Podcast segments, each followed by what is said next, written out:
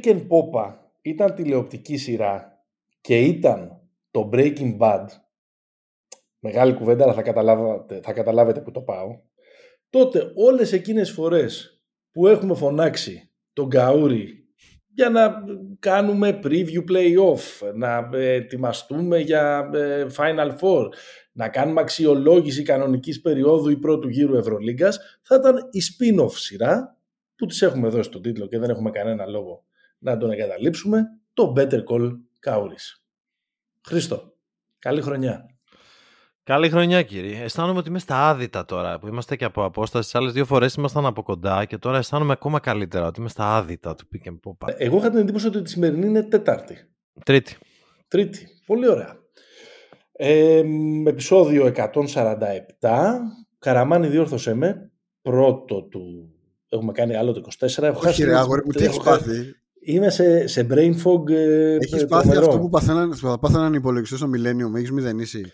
Σίγουρα το έχω πάθει αυτό. Γενικά τις τρεις τελευταίες εβδομάδες για μια σειρά από λόγους. Ο, ο, ο λιγότερο σημαντικός εκ των οποίων ήταν η 26η φορά που είχα COVID. Ε, αλλά ναι, είμαι λίγο μπερδεμένος, παιδί μου, τέλος πάντων. Γιατί είδε είδες μήπω Pistons Jazz; Κάτσε, θα τα πούμε. Κάτσε, ηρέμησε. κάτσε λίγο. Κάτσε λιγάκι. Λοιπόν, καταρχάς, να πούμε και δημοσίως ε, συγχαρητήρια και να τους ζήσει του Χρήστου ε, Καούρη, το νεογέννητο. Ευχαριστώ, παιδιά. Ευχαριστώ. Πρέπει να σας πω ότι τώρα είμαι λίγο, ξέρετε, με το αναμενόμενο ξενύχτη και μια αποστασιοποιημένη κατάσταση, διότι νεογέννητο και πολύ μπάσκετ δεν πάει μαζί. Οπότε εμπιστεύομαι περισσότερο αυτά που διαβάζω, τους καραμάνιδες, ναι. παρά τα, παρά τα υπόλοιπα. Μ' αρέσει πάρα πολύ αυτό το καραμάνιδες που έχει. Καλά, ε, ε, ε, είναι μια αδελφότητα. Τρελαίνω. Οι καραμάνιδες. Έχουν αρχίσει και μου μιλάνε στο δρόμο σε, σε κοινωνικές συναθροίσεις. Με φωνάζουν και μου λένε Ε, καραμάνιδες. Ε, καραμάνιδες. Φοβερό. Ε, πού μας ακούτε, μας ακούτε στους μπεταράδες, μπεταράδες.gr. Βλέπετε εκεί πέρα αρθρογραφία, βίντεο, προγνωστικά, πληροφορίες, τηλεοπτικά προγράμματα, ό,τι θέλετε για τις ε, αθλητικές διοργανώσεις που σιγά σιγά ξαναμπαίνουν και σε μια σειρά μετά τις ε, εορτές. Ε, επίσης εκπέμπουμε με την υποστήριξη της Bet365, bet365.gr, όλα τα γενικά και τα ειδικά στοιχήματα και για το 2024. Better Call Kauris λοιπόν για τον πρώτο γύρο της Ευρωλίγκας. Εντάξει, έχουμε και, ένα, και μια ουρίτσα με τα μάτς του προηγούμενου διημέρου, ε, όπου έφεραν ξανά ισόπαλους, ισόβαθμους τον ε, Ολυμπιακό και τον Παναθηναϊκό μαζί με άλλες πέντε ομάδες ε, σε αυτήν την φετινή πολύ συναρπαστική Ευρωλίγκα. Ο Ολυμπιακός κέρδισε το Μιλάνο, 79-74 στο ΣΕΦ. Ο Παναθηναϊκός έκανε αυτό που λέμε και στα δικά μας τα social, αυτό που είπαμε και πριν από δύο εβδομάδες στην Πολώνια, το είπαμε και χθες, τη χειρότερη ήττα που υπάρχει στο μπάσκετ, αυτή την ήττα που κερδίζει όλο το παιχνίδι και βρίσκεσαι μια φορά κάτω, αλλά έχεις ας πούμε 9 δέκατα για να το ανατρέψουμε. Μιλάω για τη χρυσή ήττα στην ε, Μπασκόνια. Ο, μας έχει πάρει το νούμερο ο Μακιντάιρ μετά το ε, νικητήριο καλάθι στο ΣΕΦ έβαλε και χθες στην ε, Μπασκόνια αυτός ο, ο ανεπρόκοπος Αν θέλει, δεν, έχει άλλο, δηλαδή. δεν έχει άλλο να κάνει ο Βάρβαρος ε, θα λέγαμε ο Βάρβαρος και έρχεται, και, έρχεται και, μας, ε, και μας κόβει τα όνειρα καλός παίχτης βέβαια και νομίζω και από τις από αυτούς που είπαμε στην αρχή της σεζόν ότι θα είναι από τις αποκαλύψεις και είναι ένα από τα ελάχιστα πράγματα στην πορεία του χρόνου. Γιατί ε, από τα ελάχιστα, γιατί είσαι τέτοιος; Καταρχάς να Γιατί είμαι μετριόφρον, ρε παιδί μου. Είμαι μετριο, με, μετριοπαθής. μετριόφρον. Και μετριοφροσύνη είναι για τους μέτριους, ρε. Άκου, άκου. Ναι, ναι, ναι. Είχατε, είχατε βρει το McIntyre και είχατε πει ότι θα είναι αποκάλυψη. Ναι, ναι, ναι, το... ναι, ναι, ναι. Βάστο.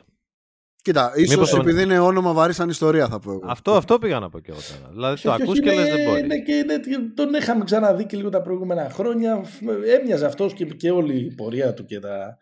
Μέχρι τώρα ότι θα ήταν ένα οικονομικό πακέτο που απλά ήθελε έναν καραφλό κοτσίδα για να ανθίσει.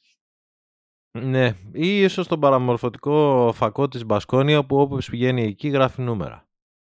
Αυτός δεν, γράφει, αυτός δεν είναι λίγο η, ο εξισορροπιστής ας πούμε εκεί της ομάδας. Ναι, εντάξει, έχει 6 βάζει... 5,8. 5,8 για δύο λάθη. Καλός είναι, μετρημένο είναι γύρω από το, γύρω από τη μούρλα του, του Χάουαρτ που μπορεί να σου τάρει 10 τρίποντα, να βάζει 3, αλλά είναι αρκούντος εντυπωσιακός, οπότε δεν σε πειράζει. Ακόμα και αν έχεις 30%. Και ο Μονέκη και οι υπόλοιποι, οπότε αυτός δεν χρειάζεται να κάνει πολλά. Δεν Εντάξει, εγώ νομίζω δεν... γενικά ότι η Μπασκόνια πάντως είναι ένα μέρος που γράφεις νούμερα και πρέπει να πας εκτός Μπασκόνια για να δείξεις ότι πραγματικά είσαι και μακριά από τη Βιτόρια καλός παίκτης. Καλός παίκτης, όλα δεν τρελαίνομαι. Τι hate είναι αυτό τον έχω, για την Τον έχω βάλει σε μια λίστα. Τι, του έκανε τώρα ο Μακιντάιρ, δηλαδή. Τι είναι αυτό; Τίποτα. Όχι, Καταρχήν έχει, έχει βάλει δύο buzzer beaters σε ελληνικές ομάδες. Χρειάζεται να μου κάνει κάτι ναι, άλλο. Ναι, δηλαδή, ο, δηλαδή ε, ο Μακιντάιρ και ο Σόιμπλε είναι οι εχθροί του έθνους, θα λέγαμε. Έτσι. Εντάξει, είναι μακρύς ο κατάλογος, Δημήτρη. Ε, σωστό, σωστό. Μόλις ξεκινάμε τώρα. Θα ναι. βρούμε κι άλλους. Στον Καζανία της προηγούμενης εβδομάδας, εμείς ονειρευτήκαμε βράβευση στο σεφ του, του Νταγκουντούρο από τον Ηλία Ζούρο. Οπότε όλα μπορούν να γίνουν στην, στην πορεία. Λοιπόν, ε, θα κάτσουμε να, ε, να σκαλίσουμε το τι έχουμε δει σε αυτές τις πρώτες 17 συν ε, αγωνιστικές, πόσο, ε, τι πράγματα έχουμε μάθει από αυτόν τον πρώτο γύρο της ε, Ευρωλίγκας, μιας διοργάνωσης που είναι τρομακτικά αμφίροπη φέτος, πιο, πιο αμφίροπη από κάθε άλλη φορά. Οπότε έτσι για να αρχίσουμε να ζεσθενόμαστε, το πρώτο πράγμα που έχουμε να σε ρωτήσουμε Χρήστο είναι να μας πεις ένα λόγο που η φετινή Ευρωλίγκα είναι πιο ευχάριστη από την περσινή και ένα λόγο που είναι πιο βαρετή από την περσινή. Έτσι. Από τι να ξεκινήσω; Δεν ξέρω, δεν ξέρω αν είσαι άνθρωπος του μισογεμάτου ή του μισοάδιου ποτηριού, οπότε από αυτό που θα ξεκινήσει θα καταλάβουμε πολλά και για σένα. Α, λοιπόν, είναι πιο ευχάριστη γιατί η ομογενοποίηση προς τα κάτω που έχει γίνει ανάμεσα σε ομάδες οι οποίες ήταν πολύ καλές πέρσι αλλά όχι τόσο καλές φέτος, δηλαδή η Μπαρσελώνα είναι επίσης συμπαγής, αλλά φαίνεται ότι δεν έχει την ίδια ποιότητα. Ο Ολυμπιακός ήταν η πιο διασκεδαστική και ωραία ομάδα να τη δει. Δεν μπορεί να το πει κανείς αυτό φέτος για, το, για τον Μπαρτζόκα και τους παίκτες του. Αλλά έχουν ανέβει κάποιοι άλλοι, δες Βίρτους, δες Παναθηναϊκό, έχουν μείνει κάπου στα ίδια. Η Μπασκόνια από πάντα στις παρυφές της Οκτάδας και τώρα της Δεκάδας είναι. Η Βαλένθια είναι η κλασική ομάδα που μέχρι τα τρία τέταρτα της Ευρωλίγκας σε απασχολεί και μετά γεια σου. Οπότε έχει δημιουργηθεί αυτό το μεσαίο καζάνι πίσω από τη Ρεάλ που έχει τόσες πολλές ομάδες και αν πεις ότι okay, η Ζάλγκυρης κάποιον θα τσιμπολογήσει, ο Ερυθρός Αστέρας κάποιον θα τσιμπολογήσει εκτός από ακόμα και η Άλμπα κάποιον θα τσιμπολογήσει στο Βερολίνο μία στο τόσο εκτός από αυτό το πολύ κακό πράγμα που λέγεται Ασβέλ Οπότε αυτό μου έχει δημιουργήσει αυτό το ενδιάμεσο που το βλέπει συνέχεια στη βαθμολογία κανείς. Βέβαια κάθε χρόνο να λέμε είναι η πιο ανταγωνιστική Ευρωλίγκα όλων των εποχών, λες και πρέπει να την πουλήσουμε κάπου. Δηλαδή αυτό πλέον κάπου έχει αρχίσει και με ενοχλεί ότι εντάξει δεν ψάχνουμε αγοραστή για την Ευρωλίγκα, ωραία είναι η Ευρωλίγκα. Ηρεμήστε λίγο ας πούμε. Κάθε χρόνο με το η πιο ανταγωνιστική, πέρσι το λέγαμε, οπότε και φέτος ε, πρέπει να το λέμε. Μπορεί και να ψάχνουμε. Εντάξει. Λέω εγώ και μπορεί και να ψάχνουμε και πέραν της Ευρώπης, ρε παιδί μου. Δηλαδή, μπορεί να ψάχνουμε και στα Εμμυράτα. Αλλά ε, προχωράμε, προχωράμε. Ναι, οπότε γι' αυτό το, λέω. το point. Ναι. Γι' αυτό το λόγο κυρίως είναι, Εντάξει, από την είναι άλλη, πολύ ενδιαφέρουσα. Είτε ε, υπερβάλλουμε, είτε τονίζουμε λίγο αυτό του Every Game Matters που είναι και το μότο της διοργάνωσης. Ε, εντάξει. Το να είναι 7 ομάδες αυτή τη στιγμή ισόβαθμες από την πέμπτη έως την 11η θέση και νομίζω ότι και οι τρεις που είναι στο 2-3-4 δεν είναι ακριβώς αδιαπραγμάτευτες. Όχι, δεν είναι. ότι θα είναι εκεί μέχρι το τέλος της σεζόν. Νομίζω ότι, νομίζω ότι και οι αριθμοί συνηγορούν στο ότι είναι η πιο ε, αμφίροπη διοργάνωση στην ιστορία ή τουλάχιστον από τότε που άλλαξε το format πρώτα στους, στις 16 και μετά στις 18 ομάδες. Ναι, ε, βαρετή δεν ξέρω να πω, αλλά ναι. ξέρω να πω ότι μου λείπει πάρα πολύ ένας νέος superstar. Ρε παιδί μου, μου λείπει, μου λείπει νέο αίμα. Δηλαδή, ο Χάουαρντ που μπήκε πέρυσι και στις πρώτες 4-5 αγωνιστικές μοίραζε κάτι 35 και έβαζε 7 τρίποντα και άφηνε σέκο τον Ομπράντοβιτς και τον Ερυθρό Αστέρα. Ε, μου λείπει ένα καινούριο αίμα. Μου λείπει ένας καινούριος Κλάιμπερν, μου λείπει ένας καινούριος Λάρκιν, κάτι, κάποιος. Ναι, νιώθω ότι ανακυκλώνω λίγο τους τους σκόρερ και τους καλούς παίκτες.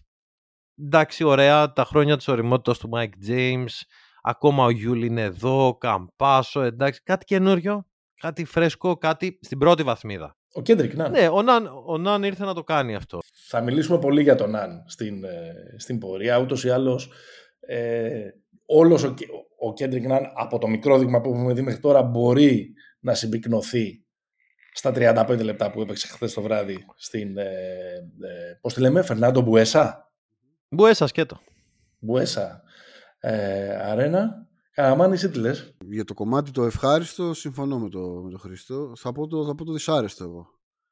Ε, θεωρώ ότι οι καλές ομάδες οι περσινές είναι, ε, μάλλον επειδή οι καλές ομάδες οι περσινές είναι χειρότερες, μερικά μάτς τους είναι, είναι βαρετά. Και είναι βαρετά γιατί είναι κακά. Δηλαδή, για παράδειγμα, αυτό που ήταν πέρσι ο Ολυμπιακός ήταν πολύ ευχάριστο. Πέρα από το ότι είναι ελληνική ομάδα, ξέρω εγώ και όλα αυτά. Ήταν πολύ φρέσκο πράγμα. Ένα, ένα, ένα κομμάτι είναι αυτό. Ένα άλλο είναι ότι μπορεί η Μπαρσελόνα να είναι πιο ευχάριστη στο μάτι, στο δικό μου τουλάχιστον. Αλλά είναι χειρότερη ομάδα πέρσι. Δηλαδή να το, να, το, να το καταγράψω αυτό. Και νομίζω ότι ένα, ένα βαρετό πράγμα είναι, θα το πω όσο πιο χιδέα μπορώ, το μυαλό του Μεσίνα με έχει κουράσει. Δηλαδή, δεν βρίσκω λόγια για να, το, για να το περιγράψω. Θεωρώ ότι είναι ένα, έχει φάει ένα σκάλωμα με ένα μπάσκετ το οποίο, για το λέω, γιατί είναι ομάδα που, πώς το λένε παιδί, δεν είναι η Βαλένθια. Έτσι. Είναι μια ομάδα που είναι κεφάλαιο για την Ευρωλίγκα. Είναι ομάδα που πριν δύο χρόνια ήταν Final Four. Δεν είναι δηλαδή μια περιφερειακή δύναμη. Ακόμα και για τις Ιταλικές. Η Virtus είναι περιφερειακή δύναμη. Πόσο και να Η Αρμάνι είναι το, η Αρμάνι είναι το νούμερο ένα. Στη... Εδώ και πολλά χρόνια. Ακριβώς. Με κουράζει αυτό το πράγμα. Και ε, το, το, το βαρετό το βάζω με την έννοια ότι δείξε μας κάτι άλλο, ρε παιδί. Είναι. Ε, δηλαδή, σημειακά τη βρίσκω βαρετή φέτος την Ευρωλίγκα, αλλά κατά κύριο λόγο είναι καλύτερη γιατί έχει αυτή την άνθηση του μεσαίου χώρου. Ε, δεν συμφωνώ με, το, με, το, με την απαξίωση στην Πασκόνια. Ποτέ θα συμφωνήσω. Θεωρώ ότι ειδικά φέτος κιόλας ε, που έχει, ε, ε, έχει δοκιμάσει δύο συνταγές όχι ακριβώς διαφορετικές μπασκετικά δηλαδή εντάξει το κάνουμε λίγο καρικατούρα ότι ο Ιβάνοβιτς είναι πιο ταξίαρχος και ο Πένια Ρόγια είναι ο players coach ας πούμε δεν έχουν τεράστιες διαφορές στο στυλ μπροστά στον, μπροστά στον Ιβάνο όλοι players coach είναι. Λοιπόν. Αυτά, αυτά Αυτό που όταν έχουμε ένα καλεσμένο Νομίζω ότι είσαι και εσύ καλεσμένος και κάθε και δίνεις 15 λεπτές απαντήσεις. Δεν θα το ξεπεράσω. Ναι, δύο κουβέντε έτσι πάρε. Όχι, όχι, όχι. Ρε, μη μου τον κόβεις. Μη μου τον κόβεις, μην τον κόβεις. Εντάξει, τα είπατε. Ε, θα, θα σουμάρω και θα συμφωνήσω. Ε, και εγώ ως θετικό βλέπω αυτή την ε, ανακατοσούρα και την τρέλα που νομίζω θα υπάρχει μέχρι το τέλος. Ε, και για, πόσο μάλλον τη στιγμή που φέτος έχουμε και το, το play-in. Συμφωνώ ότι θέλεις λίγο, το, το, λίγο του μουντομπάσκετ, θέλεις λίγο τον, λόγω της έλλειψης καινούργιων προσώπων κτλ. Νομίζω ότι η χαμηλότερη ποιότητα μπάσκετ που έχουμε δει ε, μέχρι στιγμής αυτό το πρώτο γύρο και ειδικά στις 6-7 πρώτες αγωνιστικές ναι, έστρωσε. αρκετά μάτς που πονέσαν τα ματάκια μας στην, ε, στην ε, πορεία ε, έστρωσε πάρα πολύ το πράγμα, αλλά νομίζω ότι φέτος είναι και θα είναι δηλαδή μέχρι το τέλος η πεμπτουσία του, ε, every game matters. Σε αυτό συνηγορεί το γεγονός ότι έχουμε δει ε, μια ομάδα όπως η Real, η οποία χτες έκανε τη δεύτερη της ήττα απέναντι στην ε, Μπάρτσα, γενικώς έκανε τον καλύτερο πρώτο γύρο στην ιστορία με 16-1, κινείται σε pace, σε ρυθμούς, σαν και εκείνη τη φοβερή τσεσεκά του Ιβκοβιτς το 4-5, που είχε πάει με μόλις μία ήττα στο Final Four και την, έπαθε, την έπαθε εκεί από την... Ε, τα Ουγγρέζ νομίζω ήταν τότε, ή τα Ουκεράμικα. Τα ουκεράμικα νομίζω. Τα ουκεράμικα ήταν, ναι, ναι. Ε, οπότε επειδή γενικώς έχουμε ένα gimmick ε, σήμερα, Χρήστο, αλήθεια ή ψέματα ή περίμενες ότι, ε, περίμενες ότι η Real ας πούμε αυτή τη στιγμή μπορεί να βάζει τον εαυτό της σε, σε μια συζήτηση για το αν θα είναι η καλύτερη ομάδα στην ιστορία της Ευρωλίγκας ή μάλλον, να το πούμε πιο σωστά, αυτή που θα έχει κάνει την καλύτερη regular season όλων των εποχών. Εκεί που βρίσκεται αυτή τη στιγμή είναι καλύτερο το 16-2 και από το 25-5 της Φενέρ το 19 και από το τρομερό 24-4 της ΕΦΕΣ τη χρονιά του COVID που εμφανίστηκε ο COVID στη ζωή μας. Ναι, η απάντησή μου είναι και τι έγινε. Δηλαδή, who cares, ας πούμε, αν ήταν... Και δεν μπορώ, αυτά είναι καραμάνικα επίθεση. Είναι ναι. η καλύτερη, είναι η χειρότερη. Ποιος ενδιαφέρεται αυτή τη στιγμή, δηλαδή. Εγώ πραγματικά Εντάξει, δεν ενδιαφέρομαι να βάλω κα... τίτλο. Άμα κάνει μια χρονιά η οποία θα είναι, ξέρω εγώ, 31-3, θα το θυμόμαστε. Θα το θυμόμαστε αν το πάρει. Αλλιώς θα θυμόμαστε θολά το, τη Φενέρ του 19 ως την ομάδα που εκτροχιάστηκε από το Λάρκιν πηγαίνοντας νοσοκομείο στη Βιτόρια και κονιορτοποιήθηκε πόσο καλό είναι το, το μπάσκετ που έπαιζε η Φενέρ το 19. Θυμάται και συζητάει κανείς ότι ήταν η καλύτερη Φενέρ και από το 17 ακόμα σε επίπεδο αυτοματισμών; Όχι σε ταλέντο, δεν είχε Μπογκντάνοβιτς, Γιούντο, αλλά σε επίπεδο ξέρουμε τι παίζουμε, ήταν η καλύτερη μακράν. Αλλά η συζήτηση είναι η καλύτερη, δεν είναι η καλύτερη. Και όχι Χεζόνε. Ότι αυτό το παίρνουμε. Ναι, από εκεί, το, από εκεί το έχω, από εκεί έχω πάρει την μπάσα για να, για να φτιάξω αυτό το σχήμα. Αλλά νομίζω ότι αυτό που συζητάμε στο τέλος της ημέρας δεν είναι αν θα κάνει 31-3, 34 ή 32-2 αν δεν θα ξαναχάσει ποτέ. Είναι πόσο ψαρωτική και πόσο εντυπωσιακή βρίσκεις ότι είναι η φετινή της σύνθεση. Το φετινό της ρόστερ, η πληρότητά της, το βάθος της, το πόσο ανίκητη μοιάζει αυτή τη στιγμή. Ε, με την αίρεση ότι μιλάμε για Final Four, αγώνες της μιας βραδιάς κτλ. Δεν είναι αρκετά καλή η υπόλοιπη. Έχω ναι. αυτό το πρόβλημα. Είναι πολύ καλή. Είναι γεγονός. Απαντάς. Άρα δεν θεωρείς ότι είναι πάρα πολύ καλή η Real. Θεωρείς ότι, ότι αυτό οφείλεται ότι είναι, πολύ μέτρη, ότι είναι μέτρη η υπόλοιπη είναι η απόσταση που δημιουργείται ανάμεσα σε μια ομάδα που είναι καλύτερη και δεν είναι καλύτερη μόνο γιατί έχει έρθει ο Καμπάσο, γιατί έχει οριμάσει ο Μούσα, ο οποίος και ο Χεζόνια, οι οποίοι είναι οι δύο κρίσιμοι σκόρερ, οι οποίοι μεταφέρουν, ας πούμε, παίρνουν τη σκητάλη της επόμενης γενιάς από τους ε, υπόλοιπους και, και οι δύο νιώθουν καλύτερα. Ο Χεζόνια έχει σταματήσει ας πούμε, να τρώγεται με τον εαυτό του και φέτος είναι πολύ ήρεμος μετά την κατάκτηση, στην οποία έπαιξε και ρόλο και αυτό φαίνεται και οι υπόλοιποι είναι χειρότεροι. Οπότε και ανέβηκε η Real και έπεσαν πολύ χαρακτηριστικά. Εγώ έχω την αίσθηση ότι από την άνοδο της Real η πτώση των υπόλοιπων διεκδικητών είναι μεγαλύτερη. Οπότε γι' αυτό δεν πολύ τσιμπά ότι η Real ας πούμε είναι ξαφνικά έχει γίνει το απίθανο Juggernaut ας πούμε, που θα τα πάρει όλα και θα τα σηκώσει και θα μπει στη συζήτηση των καλύτερων όλων των εποχών. Πάντα σκέφτεσαι και ποιοι είναι οι υπόλοιποι. Δηλαδή η ΕΦΕΣ που είπες στη χρονιά του COVID έχει βρει μια Ευρωλίγκα σε τόσο μεταβατική περίοδο που σχεδόν δεν έχει αντίπαλο. Ναι, μεν είναι τρομερή ομάδα, αλλά εκείνη τη χρονιά πραγματικά δεν υπάρχει αντίπαλος. Η Εντάξει, είναι... Βέβαια ήταν μια ομάδα που και την προηγούμενη χρονιά μας είχε ειδοποιήσει για την άφηξή της και την επόμενη χρονιά. Το πήρε.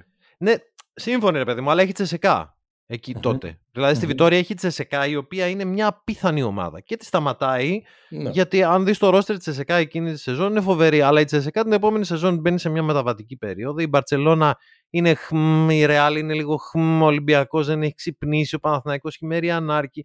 Ναι, αλλά κάποιος πρέπει να βρεθεί να σε κοντράρει κιόλας. Ε, αισθάνομαι ότι τη Ρεάλ δεν την έχουν κοντράρει πολύ. Μακάμπι, ναι. Okay. Ναι. Τη Ρεάλ δεν την έχουν κοντράρει πολύ, καμία αντίρρηση. Εγώ βέβαια πιστεύω ότι αυτό το βάθος δηλαδή μας πάει σε, σε συγκρίσεις ιερόσιλε, ας πούμε, ακόμα και με τις δικές μας ομάδες ε, ξέρεις, τον Παναθηναϊκό ναι. της, της περίοδου του Ομπράντοβιτς και τα λοιπά. Δηλαδή νομίζω ότι είναι τρομερό το πόσο έχει απ' όλα ρε παιδί μου αυτή η ομάδα. Ότι έχει έμπειρους, έχει βετεράνους δηλαδή, όχι απλά έμπειρους, καραβάνες, έχει και ε, φρέσκα πόδια, έχει ψηλούς, έχει και αθλητικούς. Έχει ε, τον κλέφτη του πάντοτε, όπως το λέμε εμείς, τον Φαμπιάν Κοζέρ, που έρχεται 10ο-12ο παίχτης και πήγε και χθες να γυρίσει το παιχνίδι με την, ε, με την Barcelona. Δηλαδή είναι ο ορισμός ας πούμε, αυτού που λέμε Νέας Ήδρα. Όλα τα υπόλοιπα εντάξει είναι για να κάνουμε τώρα μεταξύ μας. Ήταν λίγο... πάντα πάντως. Η Real μια δεκαετία τώρα ήταν πάντα η ομάδα του 11 και του 12. Ήταν πάντα εκεί να σου βγάλει το 10 το παίκτη, να σου πάρει το 15 το πήρε με τον Τσάπο Νοσιόνι. Ε, δεν ήταν πάνω από 8-9 ο Νοσιόνι, δεν ήταν 11. Και το Ματσιούλης φυσικά. Το Ματσιούλης, να, το, να είναι δύο. Ήταν πάντα μια ομάδα που έκανε αυτό. Παράγοντες του, του τελικού. Ε, οπότε, αλήθεια ή ψέματα, Τσους Ματέο με τέτοιο ρόστερ βγαίνω και εγώ πρώτος. Ψέματα. Το δύσκολο για τον ε, Ματέο και αυτό που ήταν ε, η ειδοποιώς διαφορά ήταν να μην μπει στο τρυπάκι δεν είμαι Λάσο, είμαι κάτι δικό μου αυτόφωτο, θα σας δείξω εγώ ποιος είμαι, γιατί δεν ήταν και μια κατάσταση διαδοχής ακριβώς καθαρή. Δηλαδή η σκιά που έπεσε πάνω σε ολόκληρη τη Ρεάλ με τη διαδοχή του Λάσο, ο γιατρός απολύεται, δράμα κλπ. Έπεσε και λίγο πάνω στο Ματέο. Οπότε κάποιος ο οποίος μπορεί να το έφερνε λίγο βαρέως αυτό ψυχολογικά, μπορεί να έλεγε μισό λεπτό θα τα αλλάξω όλα ή σχεδόν όλα, γιατί ήρθε η εποχή Ματέο. Αλλά στη Ρεάλ υπάρχει ένας κανόνας. Δεν είσαι παραπάνω από το σύλλογο. Είσαι στη Ρεάλ, δεν είσαι πάρα από το σύλλογο, είσαι υπηρέτης του συλλόγου. Ο Λάσο, ο οποίος είναι πολύ έξυπνος, το κατάλαβε αυτό. Και ο Ματέο, επειδή θύτευσε και έχει θέσει πάρα πολλά χρόνια στον οργανισμό, καταλαβαίνει τα κατατόπια και ξέρει πολύ καλά. Οπότε συνέχισε ένα επιτυχημένο σχέδιο του Λάσο και αν μπορεί κανείς να τα βάλει κάτω να πει: Κοιτάξτε τώρα τι διαφορετικά έχει κάνει ο Ματέο από τον Λάσο. ε, θα πρέπει να πιάσει λίγο το υποδεκάμετρο. Δεν μπορεί να σηκώσει αμέσως το χέρι και να πεις Να το, να το κοίτα, δεις τι κάνουν αυτοί. Πάλι τις ίδιες γωνίες παίζουν. Έχει μάθει ο Ταβάρης λίγο να βρίσκει στα short roll και τους παίκτες στη γωνία. Σταθερά προσπαθούν να βρουν ένα τεσάρι Ράντολφ, Τόμκιν και όλους τους υπόλοιπους να σουτάρει από τη στιγμή που ο Ρέγες τα παράτησε. Αλλά ας πούμε ο Ματέο ήταν αρκετά έξυπνος να κάνει αυτό που δεν έκανε πούμε, ο Σάρας στην Παρσελώνα. Ο Σάρας στην Παρσελώνα ήταν ο Σάρας πάνω από την Παρσελώνα. Πάνω από το ναι. σύλλογο, πάνω από το ειδικό βάρος ή εν πάση περιπτώσει αυτό διεκδικούσε. Ο Όχι Ματέο, το λοιπόν... επιτυχημένη βέβαια η Μπαρσελόνα στο μπάσκετ όσο η Ρεάλ. Δηλαδή ήταν και ένας πειρασμός για τον Σάρας να πει ότι εγώ θα είμαι ο, ο αναμορφωτής, εγώ θα είμαι αυτός ο οποίος σταθερά θα την οδηγήσει στο να παίρνει του, τους τίτλους. Ναι, αλλά τότε βάζεις και τον εαυτό σου στε, ο ίδιος στη, στη Λεμιτόμο και λέει ότι από τη ναι. στιγμή που θα μπω εγώ πάνω από το σύλλογο πρέπει να, πώς το λέμε τώρα στα μοντέρνα αγγλοελληνικά, να κάνω deliver. Ναι. Να φέρω, τα, να φέρω τα πράγματα εκεί. Αυτό νομίζω για το Ματέο. Ότι ήταν αρκετά έξυπνος να ξέρει ότι στη Real και ειδικά αυτού του ρόστερ που περιέγραψες, είναι τόσο σημαντικό να είσαι προπονητής όσο και διαχειριστής. Και το να σβήνεις τις κρίσεις είναι το πιο σημαντικό από όλα μέσα σε όλο αυτό το πράγμα. Κύριε Δημήτρη, θέλετε να μιλήσουμε για την αγαπημένη σας Βίρτους Μπολόνια. Τα έχει πει όλα το παρκέ βέβαια, θα πω. Ναι. Τη μεγάλη Βίρτους. Ε, αν το περίμενα. Όχι, έλα να κρατήσουμε το, για, για να βάλουμε και τον Χρήστο στην κουβέντα, να κρατήσουμε το, το σχήμα.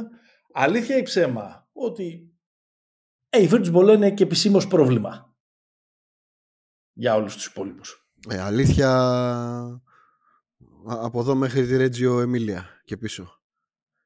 Ε, ναι, και ε, με έναν πολύ ενδιαφέρον τρόπο. Δηλαδή, δεν είναι, θα, μιλά, θα μιλάγαμε διαφορετικά πιστεύω για, την, ε, για τη Virtus αν το είχε κάνει με τον τρόπο της Βαλένθια ή της Άλγυρης ή της Μπάγεν παλιότερα. Δηλαδή με ένα πιο... Δεν είναι ότι παίζει κανένα αλέγκρο πάνω κάτω, μην τρελαθούμε. Αλλά είναι μια πολύ, πολύ πιο λειτουργική επίθεση από ό,τι υποδηλώνουν τα επιμέρους μέρη της.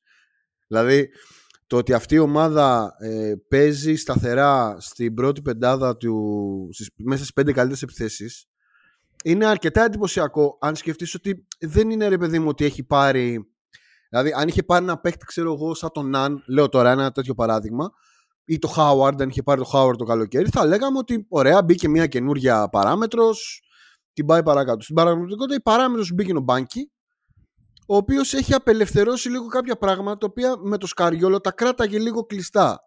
Ε, κατά κύριο λόγο είναι η ιστορία με το Σεγγέλια.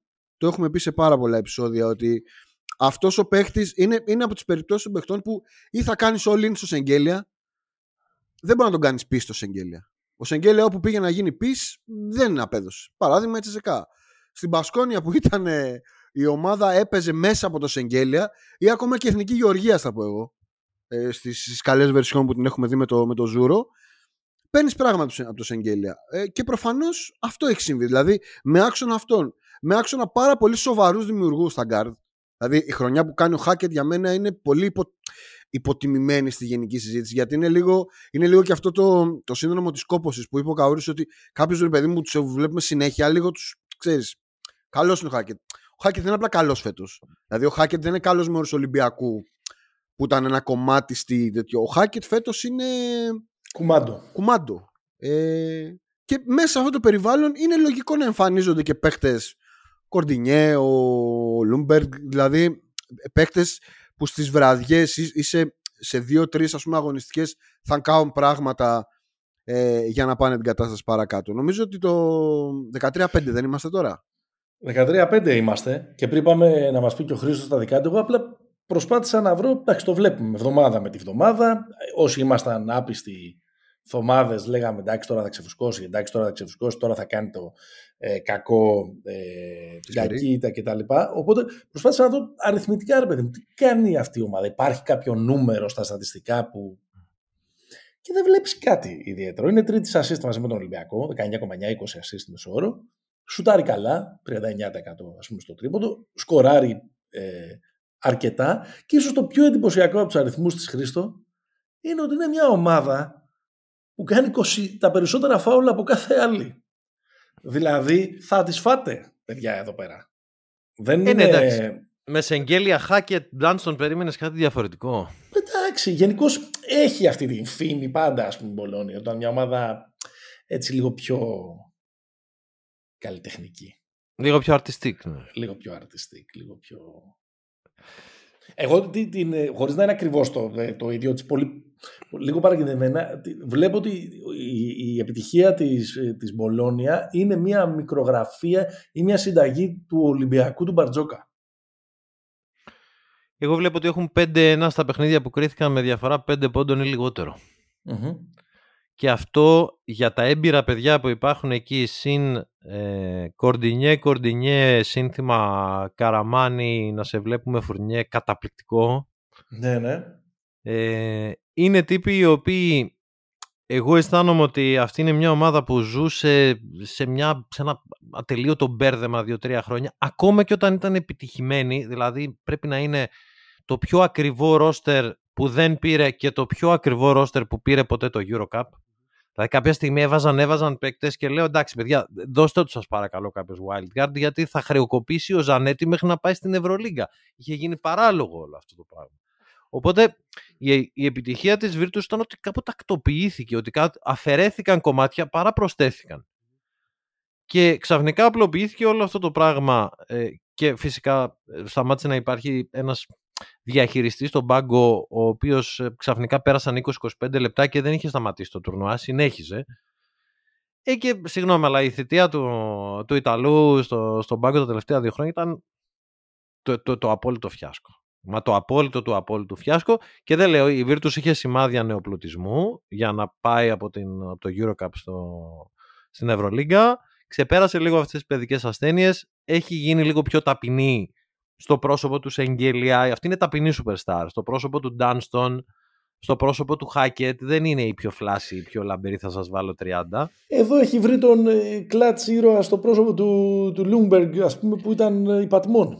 Ναι, είναι closer. Ο τύπος τον έχει πάρει. Ναι, αλλά αυτό είναι και στο πλαίσιο της τακτοποίησης. Δηλαδή, ο Λούντμπεργκ μπορεί να μην ξαναπέξει μέχρι το 30 ή να παίζει 6 λεπτά μέχρι το 30. Και στο κτίσιμο του χαρακτήρα. Ποια πιστεύουν, το πιστεύουν πια.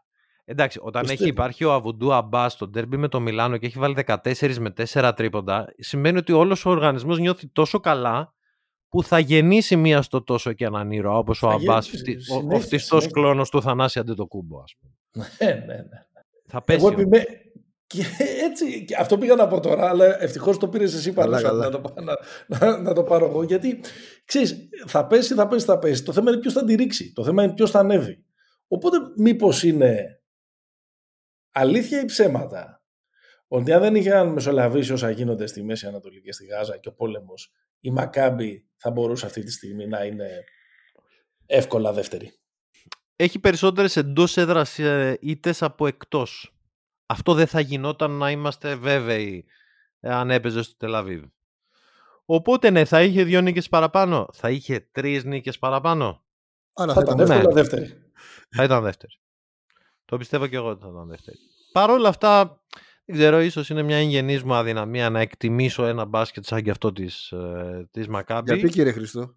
Ε, δεν ταιριάζουν τα χνότα μου, ρε παιδί μου. Όταν βλέπω πλάγιους να μην έχουν ρόλο στις ομάδες, καταλαβαίνω ότι η τριγωνομετρία δεν λειτουργεί. Δηλαδή, όταν βλέπω ομάδες που λειτουργούν καλά με τα σώδια και το 5, σημαίνει ότι παίζουμε μπάσκετ ενστίκτου. Δεν λέω ότι μπορεί να μην είναι αποτελεσματικό, μπορεί να είναι. Αλλά η περσινή σεζόν της Μακάμπη, όπου οι πλάγιοι δεν. Δηλαδή διάφοροι, εντάξει, όχι οι καλύτεροι και οι πιο δυνατοί χαρακτήρες τύπου Χίλιαρντ, ας πούμε, αλλά ο περσινός Χίλιαρντ, ο οποίος κυκλοφορούσε στη Μακάμπη και δεν ήξερε τι να κάνει, είναι κάτι ενδεικτικό. Ε, αλλά θα μπορούσε να είναι δεύτερη, ναι. Θα μπορούσε να είναι δεύτερη. Ναι, και εγώ νομίζω ότι χωρίς την. Ε, θα, σίγουρα θα μπορούσαν να είναι δεύτερη, αλλά χωρίς την έδρα τους και με όλα αυτά τα ε, χαρακτηριστικά, δύσκολα μπορεί να είναι μια ομάδα η οποία θα πάει μέχρι, ε, μέχρι τέλου. Δεν ξέρω. Ρε παιδί μου, ρωτήσω το, το Δημήτρη. Προόδεσαν. Να μου πεις τώρα με τον Baldwin έξω, με τα τέτοια, αλλά σε αυτό που πάνε να φέρουν στην αγωνιστική τους πρόταση στο, στο παρκέ, προόδευσαν. Δηλαδή φέραν το Ριβέρο και το Web, δύο από τη Βαλένθια. Τι, τι είναι το διαφορετικό, ή πάμε να τελειοποιήσουμε το περσινό; Και το δέχομαι αυτό. Μπορεί να, να γίνει. Να τελειοποιήσουμε το περσινό. Γιατί ναι.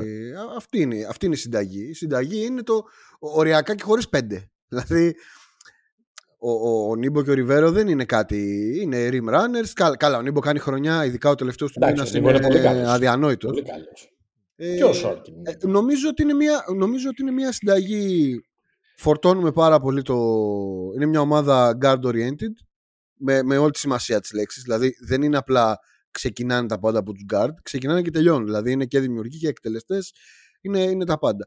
Αυτό είναι το Dallas της Ευρωλίγα. Καϊρή Ντονσίτ. Είναι, είναι. Ναι, παίζει, πολύ πιο, είναι, παίζει σε πολύ μεγαλύτερο pace όμως αυτό, αναλογικά από, το, από τον Dallas. Τον Dallas είναι εκεί, ο άλλος του κουτούκου, του κουτούκου, του κουτούκου. Εδώ ναι, πέρα είναι, είναι, πιο, είναι πολύ πιο set ομάδα. Ε, εδώ πέρα δηλαδή, OK, okay, μιας βραδιάς είναι και ποτέ οι πρώτες βραδιές δεν είναι αντιπροσωπευτικές, αλλά αυτό που είδαμε ας πούμε την πρώτη αγωνιστική, προτού ε, μπει τόσο πολύ λέξη ε, Χαμάς και όλα αυτά τα πράγματα στη, στη ζωή μας. Αυτό που είδαμε την πρώτη αγωνιστική απέναντι στην Παρτιζάν ήταν σχεδόν τρομακτικό το, ο ρυθμός, η ένταση, η άμυνα ε, που, ε, που έδειξαν απέναντι στην Παρτιζάν τότε. Ξαναλέω, δεν είναι αντιπροσωπευτικό. Την πρώτη αγωνιστική πάντα γίνονται τρέλες. Αλλά πιστεύω ότι σε μια ε, πιο ε, φυσιολογική σεζόν θα μπορούσαν να ήταν πολλές τέτοιες βραδιές. Ή θα ήταν οι περισσότερες τέτοιες βραδιές στο Ισραήλ. Ακριβώς γιατί θα το έχουν τελειώσει. Ξέρεις, ξέρεις, ποια, είναι η, ξέρεις ποια είναι η αδυναμία, δηλαδή στο, στο τέλος συζήτησης, γιατί μιλάμε ότι στο τέλος κρινόμαστε από μια σειρά play-off και όλα αυτά. Για να το πάω στην περσινή season. Η περσινή season, με τη, ε, η περσινή season έκλεισε με αποκλεισμό από το Μονακό. Το όταν έχεις μια, ε, ε, μια, ένα τόσο guard-oriented πράγμα, η αντίπαλη ομάδα πρέπει να κάνει στην πραγματικότητα στην άμυνά της ένα πράγμα τέλεια. Εντάξει. Αυτό το πράγμα σε πέντε μάτς και να σε δαγκώσει με τους διαιτητές. Αυτό ε, εννοείται. Απαράβατος όρος. να βαράνε βολές εκεί μέχρι αύριο. Ναι, ναι, ε, ναι, ναι, ναι. Αυτό νομίζω ότι είναι το, το βασικό θέμα. Ότι αν όταν δεν έχεις άλλες πηγές εκτέλεσης κατά βάση, άλλες και άλλες πηγές δημιουργίας, αν μία άμυνα... Σε εκτέλεσης υπάρχει ο θαυμάσιος κύριος Κόλσον. Υπάρχει, ναι. Ο Κόλσον είναι, ε, είναι καλό χαρτί. Αλλά αυτό που λέει, αυτό που λέει ο Καούριο, ρε παιδί μου, εμένα μου αρέσει πάρα πολύ Μακάμπι, αλλά δεν δίνω άδικο στον Καούριο. Αυτό που λέει ότι για να, για να μπορέσει μια ομάδα, ε, πώς το λένε, να προχωρήσει μέχρι τέλους, δηλαδή να φτάσει στο Final Four, πρέπει να έχει, πρέπει να έχει διαφορετικούς πόλους στο παιχνίδι της. Δηλαδή μπορεί να λείπει κάτι. Α είναι κάτι Εντάξει, καλύτερο από το άλλο. Αυτό δεν υπάρχει αν είναι, αν είναι αυτή η, η πόλη της, ο ένας να μην είναι τόσο ύποπτος όσο είναι ο Μπαλτούν, ας πούμε, τον οποίο τον έχουμε δει και τον έχουμε ξαναδεί και τον έχουμε ε, τα ξαναδεί να τα κάνει μαντάρα και σε σειρές playoff και σε με, μεμονωμένα ε, παιχνίδια. Ναι, ρε παιδί μου, αλλά ωρα... καλός είναι ο Ράσελ Westbrook. Απλά θέλω περισσότερες ιδέες στο 5 εναντίον 5. Μόνο αυτό ζητάω. Δεν ζητάω τίποτα άλλο. Ξέρουμε ότι είναι άτια ε, και είναι μια καταπληκτική κατάσταση όταν τρέχουν και κλέβουν μπάλες. Αλλά μια διαφορετική πρόταση από το πιέζουμε την μπάλα και τρέχουμε σύνδρομο μονακό τώρα. Εντάξει, στο 5 εναντίον 5 έχουν ένα καθηγητή όπως είναι ο, ο, στον οποίο έχει μετατραπεί σιγά σιγά ο Λόρεντζο Μπράουν όταν φοράει την, την ευρωπαϊκή του ταυτότητα και το ευρωπαϊκό του ε, διαβατήριο αλλά να, τους λείπει τους λείπουν περισσότεροι παίχτες με, ε, με δημιουργία εντός συστήματος και όχι εντός ενστίκτου Εγώ θα, λέγω ότι τους λείπει η ιδέα. Παρά, παρά οι παίχτες αλλά μπορεί να κάνω και λάθος. Εντάξει, πλάγιους το είπες και εσύ πριν. Δεν... Ε, ε, είναι πάρα πολύ ε, ηλιοκεντρικό που λες και εσύ συχνά ε, το, το σύστημά τους γύρω από αυτούς τους, ε, γύρω από αυτούς τους δύο. Πάμε να κάνουμε ένα break και μετά να ασχοληθούμε λίγο και με τους δικούς μας. Θέλεις να δημιουργήσεις το δικό σου στοίχημα; Τότε μπορείς να δοκιμάσεις το Bet Builder της Bet365. Ποιος, πότε, ποιο Πόσα. Η απόφαση είναι δική σου. Το στοίχημα είναι δικό σου. Μπορείς να κατεβάσεις την εφαρμογή της Bet365 για να δεις γιατί είναι το αγαπημένο όνομα διαδικτυακού στοιχήματος στον κόσμο. Εδώ, Pick and Pop, επεισόδιο 147.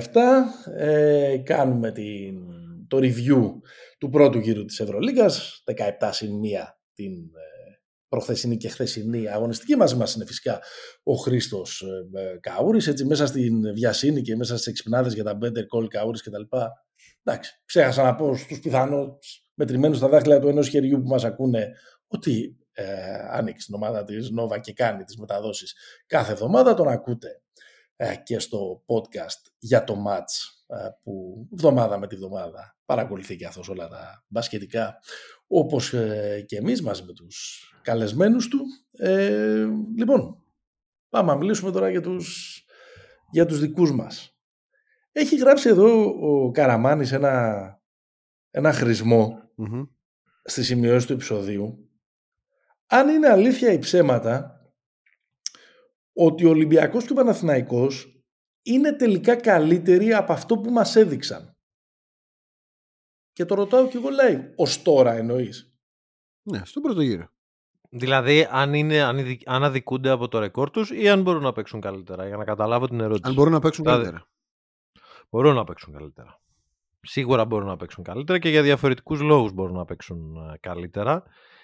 Είναι μικρά εργοτάξια, ο Παναθηναϊκός το περίμενε, ο Ολυμπιακός δεν το περίμενε. Του προέκυψε στην πορεία ακριβώς γιατί το πράγμα δεν λειτουργούσε και νομίζω ότι λίγο ο coach υποτίμησε και το γεγονός τα τελευταία δύο χρόνια δεν είχε σχεδόν κανέναν άξιο λόγου τραυματισμού.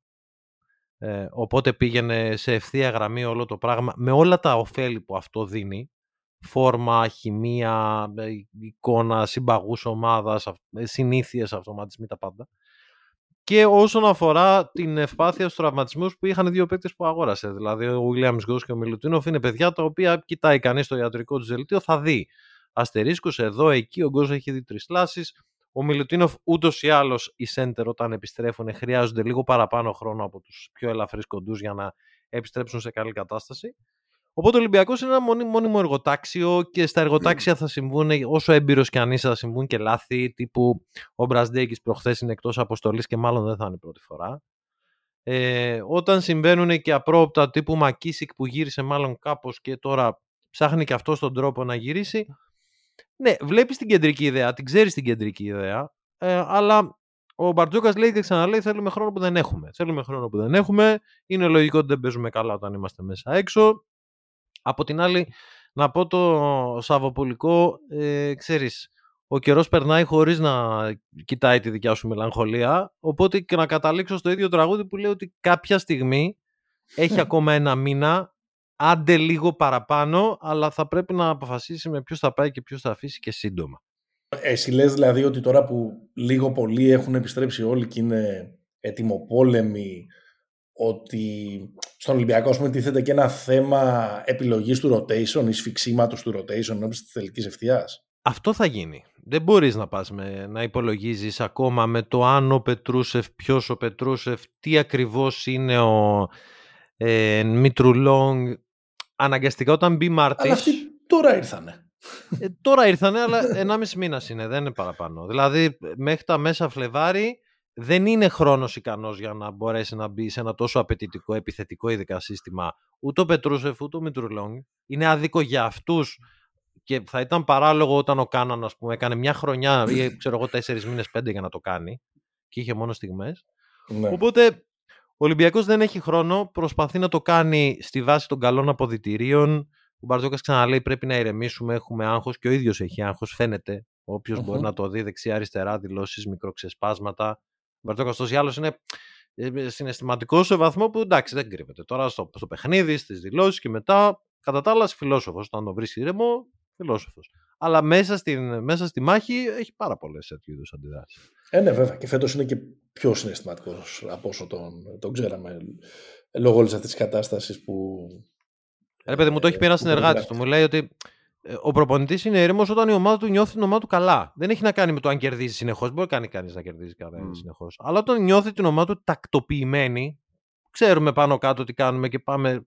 Όταν mm-hmm. ο προπονητής δεν νιώθει τα πράγματα τακτοποιημένα και πολλά πράγματα φεύγουν από τον έλεγχό του, όπως τραυματισμοί, ε, εντάξει, είναι λογικό ότι είναι σε αυτή την κατάσταση. Μπορεί όμως να παίξει καλύτερα ο Ολυμπιακός. Πόσο καλύτερα είναι ένα θέμα, γιατί είναι κολλημένο στο, στο, στον πάτο του pace.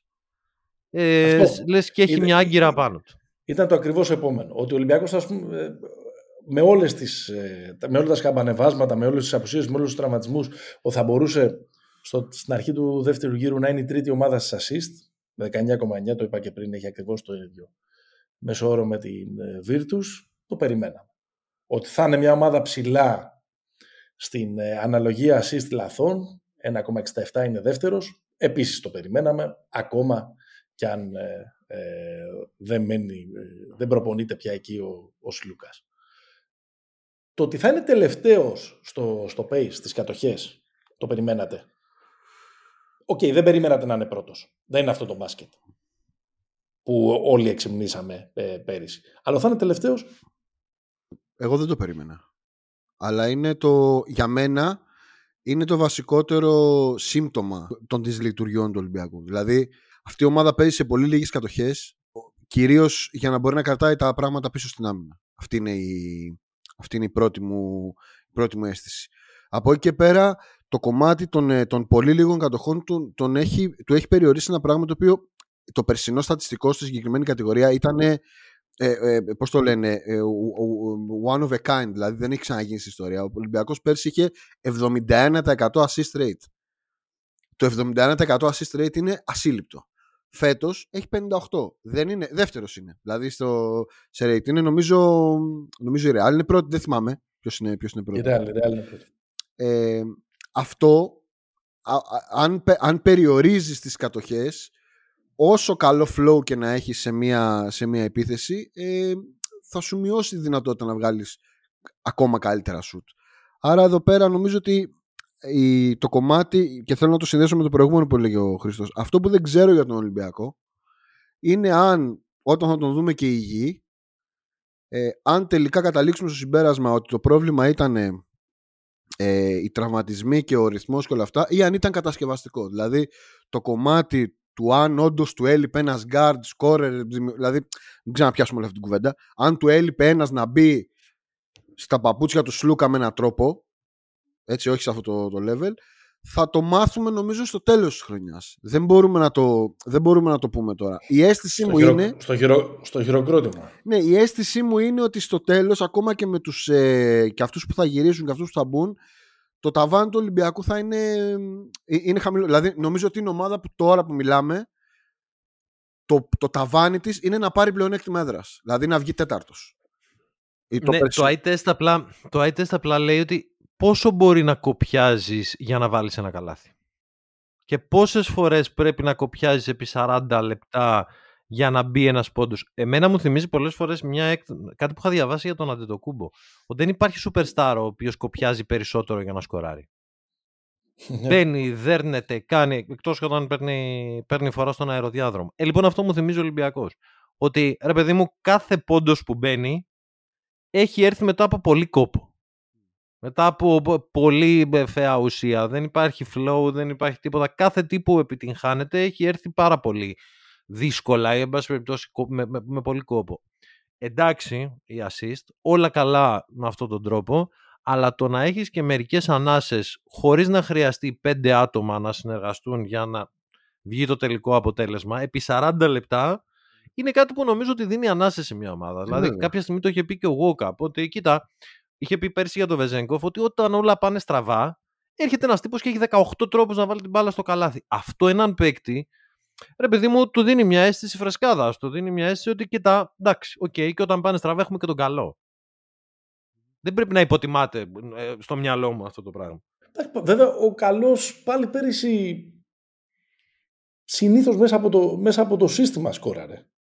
Απλά το σύστημα ε, ε, πέρυσι λειτουργούσε με λιγότερα βραχικυκλώματα σε σχέση Εντάξει, με κοίτα, είχε, ας πούμε, είχε παραπάνω pick and roll πέρυσι. Δεν είναι ομάδα πήγαινε ο Ολυμπιακός, αλλά λόγω του Σλούκα.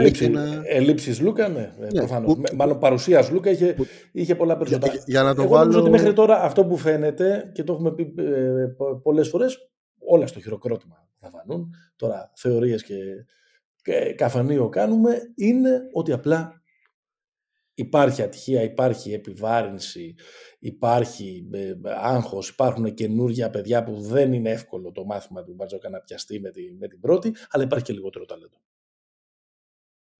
Ναι, ναι, υπάρχει. Υπάρχει απλά επειδή όχι τώρα. Όχι δραματικά λιγότερο ταλέντο. Λιγότερο. Όχι δραματικά λιγότερο. Αν ήταν δραματικά, ο Ολυμπιακός δεν θα ήταν εκεί που είναι ισόβαθμος με όλους τους υπόλοιπους να βλέπει μέχρι και δεύτερη-τρίτη θέση, αλλά λιγότερο. By the way, το assist rate πρώτος είναι ο Ολυμπιακός με το 58%. Πρώτος, ε. Ναι, απλά ρε παιδί μου, ο Πίτερς έχει κάνει μια φανταστική σεζόν. Φανταστική, δεν το περίμενε κανείς ως πρώτο βιολί να φτάσει τόσο ψηλά. αλλά τα κοψίματα του Βεζέγκοφ μακριά από την μπάλα off-script πράγματα που είναι καθαρή αντίληψη read and react μέσα στο παιχνίδι που είναι ο χώρος ο Πίτερς δεν το έχει και δεν πειράζει. Δεν είναι αυτός ο παίκτης ο οποίος θα το έχει. Η ομάδα λειτουργεί καταπληκτικά στο να του φτιάξει πράγματα και ο ίδιος το να εκμεταλλευτεί στο έπακρο τις δυνατότητες που έχει. Δεν πειράζει που δεν έχει και την off-ball κίνηση του, του Βεζέγκοφ, που πέρσι στα καλύτερά του ο Ολυμπιακός είχε off-ball κίνηση και από τα, τα δύο φτερά. Το, οποίο τον έκανε μια συναρπαστική ομάδα γιατί ο Βεζέγκοφ λειτουργούσε με τον Παπα-Νικολάου Γιν και Young. Και αυτό το πράγμα ήταν πάρα πολύ ωραίο. Ο ένας στα 3-4 μέτρα και ο άλλος βόλτες στην baseline. Μας εκείνες τις τις ραψοδίες πέρυσι του, του Ολυμπιακού, ο Βεζέγκοφ είχε γίνει ο, ο Ευρωπαίος Κλέι Τόμψον. Σούταρε με, με, με τις ελάχιστε δυνατές δρίμπλε στο, ε, στο παρκέ. Δηλαδή ήταν, ήταν τρομερά οικονομικός ο τρόπος με τον οποίο έβαζε αυτούς τους 16, 17, 18 πόντους που έβαζε κάθε βράδυ. Έχουμε κάτι άλλο για τον Ολυμπιακό ή να πάμε στους στους απέναντι; Πάμε στο απέναντι. Περιμένατε ότι ο Παναθηναϊκός θα είναι τόσο σετ ομάδα; Μια ομάδα η οποία, και αυτό το λέω όχι τόσο πολύ για το pace το οποίο παίζει. Παίζει, παίζει λίγο πάνω από το μεσόωρο. 71 είναι ο μεσόωρος της Ευρωλίγα, 72 παίζει ο Παναθυναϊκό. Απλά είναι μια ομάδα η οποία πάει πάρα πολύ στις στις βολές, είναι πρώτος σε εκτελεσμένες, είναι πρώτος σε κερδισμένα φάουλ. Ε, βασίζεται πολύ περισσότερο από όσο πιστεύαμε στην άμυνά του, που έχει το τρίτο καλύτερο rating αυτή τη στιγμή στην, ε, ε στη Λίγκα. Θέλεις λίγο οι μεταγραφές, θέλεις λίγο η φανφάρα, θέλεις λίγο αυτό το τάβρο σε μυαλοπολείο. Μας είχε δώσει μάλλον λαθασμένα. Ε, κάνω το ερώτημα και το απαντάω εγώ γρήγορα για να σας δώσω το, το χώρο. Ότι θα είναι λίγο πιο ζόγκο μπονίτο η κατάσταση. Δεν είναι έτσι. Και ίσως δεν είναι και για κακό. Λέω εγώ. Εντάξει, μωρέ, τώρα πασάρω στο, στο Μίτσο, αλλά ζόγκο μπονίτο πριν γίνεις ομάδα θα είσαι τσίρκο. Για λέγε, ρε Μίτσο. Όχι, ε, για μένα είναι αποκάλυψη αποκάλυψη με την, και με την έννοια της έκπληξης και με την έννοια της, ε, μάλλον και με την έννοια του απρόσμενου και με την έννοια της θετικής έκπληξης. Με, την, ε, με ποια λογική ότι στην πραγματικότητα ο, ο Παναθηναϊκός αυτή τη στιγμή είναι αυτά που είπε ο Μένεγος για μένα κυρίως λόγω του Γκραντ δηλαδή του έχει βγει ένας παίχτης ο οποίος του έχει αλλάξει μάλλον του έχει αλλάξει του έχει δώσει μια φυσιογνωμία στο, στο παιχνίδι του πολύ ξεχωριστή. Νομίζω ότι όσον αφορά και την αμυντική του χημεία και με το Λεσόρ είναι ένα πράγμα που, που είναι, πώς το λένε, είναι σταθερά για τον, για τον Παναθηναϊκό. Αν ο Παναθηναϊκός πήγαινε σε αυτό που φανταζόμουν εγώ στην αρχή της σεζόν σε ένα λίγο πιο αλέγκρο πράγμα, στη θέση του Γκραντ αυτή τη στιγμή, την κουβέντα μάλλον για τον Γκραντ, θα την κάναμε στη θέση του ήταν ο Βιλντόσα. Αυτό. Δηλαδή... Μα, μα, και εγώ εκεί το στηρίζω. Δηλαδή και το Ζόγκο Μπονίτο το, το, λέω. Ε, ότι ε, περίμενες ότι θα είναι μια ομάδα λόγω του Βιλντόσα η οποία θα, θα ανοίγει λίγο περισσότερο τον, ε, τον ρυθμό. Ότι και με τον Εναν Γκόμεθ θα βρίσκει ναι. κάποιες διαφορετικές καταστάσεις. το γήπεδο καλά. Είτε στον ευνηδιασμό είτε ε, ε, στο 5 εναντίον 5. Γιατί μια σταθερά που θα κρατούσε την ομάδα ε, σε, σε λογικές σετ παιχνιδιού, επειδή αυτό είναι ο Λούκα, είναι στρατηγός αυτό, ξέραμε ότι θα υπάρχει. Αλλά περιμέναμε ότι όλοι οι υπόλοιποι θα τρέχουν σαν, σαν παλαβοί. Χωρίς να το έχουμε βέβαια σκεφτεί πάρα πολύ και μέσα στο μυαλό μας, γιατί δεν το είχαμε δει ε, ακριβώς. Τελικά τελείως άλλη είναι η φυσιογνωμία που έχει ο, ο, ο, ο Παναθηναϊκός. Εδώ που τα λέμε τώρα, αν ο Παναθηναϊκός θέλει να γίνει ΕΦΕΣ, γιατί πήραμε τον Ταταμάν για να μας κάνει κάτι τέτοιο. Έτρεχε η ΕΦΕΣ. Ναι, βέβαια. Ναι. Κυρίως λόγω Έτρεχε η ΕΦΕΣ μια τυπική spread pick and roll ομάδα 5 εναντίον 5 πολύ ταχύτητα στο, στο μισό γήπεδο αλλά όχι ακριβώς τρέξιμο. Δηλαδή mm-hmm. δεν μπορούσα να θυμηθώ ότι ο Σίγκλτον ποτέ ήταν αυτός ο οποίος ήταν πρώτος στον ευνηδιασμό. Δεν ήταν. Ο Σίγκλετον έμεινε σαν τους τελευταίους στα κόρνερ που μένει ένας πίσω. Αυτό, αυτό, ναι. Στα, για, για, να μην φάμε την αντεπίθεση, Κόντρα, έτσι ναι, ναι. ο Όταν τρέχαν οι άλλοι μπροστά και πυροβολάγαν, έτσι. Ναι, παιδί μου σκέψει και τους υπόλοιπους. Δηλαδή είχε τον Σίμον, τον, τον Ντάνστον, τον Άντερσον, είχε τον Μπροκ Μότουμ την πρώτη εποχή ας πούμε της, της Βιτόρια. Όποιος και ανέφερε, ε, δεν ήταν ακριβώς υπεραθλητές. Ήταν παιδιά που ξέραν πολύ καλά το άθλημα, τα ναι, βασικά στην, τους. Στην Εφές την εποχή, χωρίς να παίζουν σαν τρελή fast break πάνω κάτω, είχε τον Μίσιτς, τον, ε, τον Γκλάιμπερ και ειδικά τον Λάρκιν που είναι παίχτες με μια ταχύτητα εκτέλεσης ε, ε, Εκτελούσαν ρε παιδί μου στα Εκτελούσαν, ναι, ναι, ναι, ναι, ναι. στο ρολόι αυτό, αυτό, αυτό, αυτή ναι. είναι η τέτοια. Και στα 10 και στα 12, ναι. Ναι, καλά, δεν πολύ πήγε. Αλλά αυτό είδαμε πώς πήγε κιόλας. Με τους ε, με τους τρεις, με τους Big 3, 1, 2, 3. Με τους τρεις δεν πήγε. Με τους τρεις δεν πολύ, πολύ πήγε. Αλλά ούτε με... το 1, 2, 3 έτρεχε ιδιαίτερα. Δηλαδή και, το, και, το, και ο Κλάιμπερν και τις καλές του εποχές στην Τσέσικα που παίζανε σε, σε περισσότερες κατοχές ε, δεν ήταν και κανένας παίκτης. Τώρα του άρεσε πολύ, κορυφή, να πάρουμε pick and roll, να, να, να παίξω λίγο τον Ευρωπαίο Λεμπρόν στις καλύτερες του ειδικά χρονιές στην ΤΣΣΚΑ. Έπαιζε λίγο σαν τον Ευρωπαίο Λεμπρόν. Είμαι ένα κινητό mismatch. Θέλετε να μου δώσετε το σουτ θα σας το βάλω, θέλετε να μπω μέσα θα σας καρφώσω, θέλετε να βγάλετε δεύτερο παίκτη, ξέρω να κάνω την επιλογή. OK, okay, ναι, δεν τρέχει ο Παναθηναϊκός, θα μου ήταν και περίεργο να τρέχει. Σιγά σιγά τακτοποιείται. Ακόμα ερωτηματικά έχει, αλλά σιγά σιγά τακτοποιείται. Ναν, Σλούκας πρώτο βιολί, ένας από τους δύο παίζει μαζί με τον Γκραντ όταν χρειάζεται εξισορρόπηση. Παίζουν μαζί όταν τα πράγματα ή πηγαίνουν πάρα πολύ καλά ή πάνε πάρα πολύ άσχημα. Οπότε πρέπει να βάλουμε τώρα. Η συνήθις κατάσταση είναι ότι παίζει ο ένας εξισορροπιστής μαζί ή όταν ο Γκριγκόνης φτύσει το, το σηκώτη του κάποια στιγμή θα παίξουμε με χαμηλό σχήμα αν δεν παίξει καλά η αυτό, αυτό και χωρίς να έχει ο Αταμάν και ιδιαίτερες αναστολές στο να χρησιμοποιήσει και τους τρεις μαζί. Όχι για πάρα πολλή ώρα προφανώς, αλλά και χθες ναι. τους έπαιξε. Τους έχει παίξει σε, σε πολλά μάτς και τους τρεις μαζί, τον Γκραντ, τον, τον Σλούκα και τον ε, Ναν. Ναι, ε. είμαστε στην εποχή με το μέγεθος βέβαια και αυτό δεν είναι εύκολο να το κάνεις. Δεν είναι, σίγουρα. Ε, κατά τα άλλα, ο Βιλντόσα είναι trump card, δηλαδή για να δούμε πώς θα πάει σήμερα. Αν δεν πάει, θα παρκαριστεί πολύ κοινικά, πολύ στιγνά και έχει σταματήσει πλέον και νομίζω ο Αταμά να ενδιαφέρεται να κάνει Πιστεύεις τον Βιλντόσα. Ότι τον, έχει, ότι τον έχει χρησιμοποιήσει σωστά μέχρι τώρα; Ότι δεν πιστεύεις ότι, ότι καίγεται ένας παίχτης της αξίας του Βιλντόζα, του συμβολέου του Βιλντόζα της βαρύτητας που έχει ο Βιλντόζα, όχι τεράστια, αλλά όχι ούτε και αμεληταία, με το να. Αν σου πάνε καλά οι δύο-τρεις πρώτες κατοχές στις οποίες είσαι μέσα, θα παίξεις πολύ. Αν δεν σου πάνε καλά, θα παίξεις τέσσερα λεπτά. Και δεν είμαστε, και είμαστε μόλις στο τέταρτο μήνα της σεζόν. Στο ναι, τέταρτο μήνα της σεζόν μπήκαμε. Μπορεί να έχει γίνει αυτό. Μπορεί να τον έχει αδικήσει, αλλά γενικά με τους αδικημένους της ζωής δεν τα πήγα ποτέ καλά. Αν είσαι αδικημένος, βρες τρόπο ε, να δείξεις ότι κακό σε αδικούν και ο Βιλντόσα σε βάθος τριμήνου δεν το έχω δει. Έτσι ώστε να πιστώ ότι κοίτα τον αδικημένο ρε παιδί μου. Τώρα γιατί του το κάνεις αυτό. Ναι καλά δεν προσπαθώ να, το, να, τον κάνω ε, βασιλάκι Κάιλα αλλά αυτόν έχεις. OK okay, δεν τον διάλεξες. Δεν πρέπει να προσπαθήσεις να πάρεις το μέγιστο από, από αυτόν που έχεις. Και από αυτό που έχει εκείνος. Όχι, αν πρέπει να πάρεις το μέγιστο από τον Σλούκα και τον Ναν, το μέγιστο από τον Ερνανγκόμεθ, το μέγιστο από τον Λεσόρ, το μέγιστο από τον Μίτογλου, δεν έχουμε πολύ προσοχή να σου δώσουμε παραπάνω από αυτή.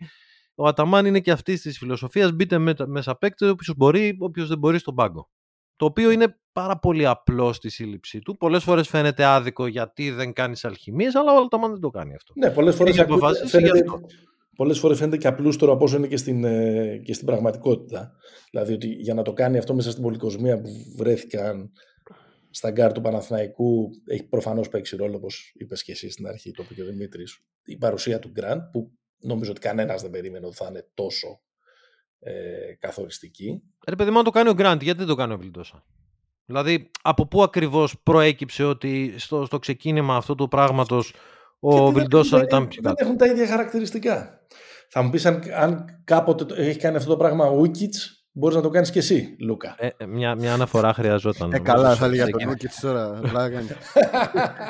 Χρονιά Απλά η ερώτηση, η ερώτηση για τον Βιλντόσα είναι πότε ο Βιλντόσα βρέθηκε σε κοντέντερ όπως θέλει ο Παναθηναϊκός να είναι και ήταν πραγματικά ε, αυτό το πράγμα. Δηλαδή μέχρι τώρα δεν ήταν. Ήταν στην Πασκόνια ναι. ένας τύπος ο οποίος δεν ήταν τα stakes τόσο ψηλά. Ναι, ναι, ναι, ναι, όχι. Συμφωνούμε. Νομίζω μην κάνουμε περισσότερους κύκλους γύρω από τον Βιλτόσα και στο τέλος της ημέρας συμφωνούμε και δεν είναι και τόσο σημαντικός. Ναι. Αντίθετα, πολύ σημαντικός είναι ο Κέντρικ Ναν και ορίστε που είναι και καινούρια φάτσα και καινούριο στάρ κτλ. από αυτούς που όντως δεν έχει πολλούς η Ευρωλίγκα. Εγώ θα σας πω μια φράση και εσείς βάλτε την είτε στο αλήθεια ή ψέματα είτε στο περιμένατε ότι. Ο Κέντρικ Ναν είναι ο επόμενος Mike James της διοργάνωσης της Ευρωλίγκας. Δεν ξέρω, ο Μίτσος το ξέρει τόσο καλά από το παρελθόν, οπότε ακούει. Ψέματα. Ψέματα. Θα φύγει το χρόνο. Άρα ότι δεν είναι για εδώ. ναι, ναι. Νομίζω ότι θα βρει συμβόλαιο, ρε παιδί μου. Ε, πώς το, ε, λειτουργήσαν πολλές συγκυρίες στο να έρθει ένας τέτοιος παίχτης εδώ πέρα. Δεν είναι ακριβώ. Ναι. Δεν είναι περίπτωση Τζαμπάρι, δεν είναι περίπτωση Μπάκαουναν. Οπότε νομίζω ότι αν συνεχίσεις αυτό το ρυθμό, με δεδομένο ότι τα μάτια της, ε, του NBA είναι και στην Ευρωλίγκα γενικώς, όχι μόνο για να πάρουν τους, ε, τους μικρούς, ε, πιστεύω ότι θα βρει ένα, ένα εξάρι, να το πω έτσι, ένα, ένα mid-level ε, για, τη, ναι. νέα σεζόν. Γιατί, ξέρεις, γιατί έχει και γαλόνια. Δηλαδή είναι proven παίχτης στην, στην από εκεί πλευρά. Το μόνο του πρόβλημα θα είναι ε, βασικά πρώτον έχει να κάνει με την επιθυμία του να γυρίσει που είναι δηλωμένη ε, Το μόνο του πρόβλημα είναι ότι όπως σε κάθε τέτοια περίπτωση παίχτη, σαν και αυτούς ε, φυτρώνουν στα δέντρα εκεί. Οκ, okay, έλα να πούμε για, την, για, για τον Άνω στην από πλευρά. Άσε την από εκεί. Την από εκεί, την πούμε όταν, στην από πλευρά είναι, είναι. Ε, εμένα μου φαίνεται πιο άνετος από το Mike, να το πω έτσι.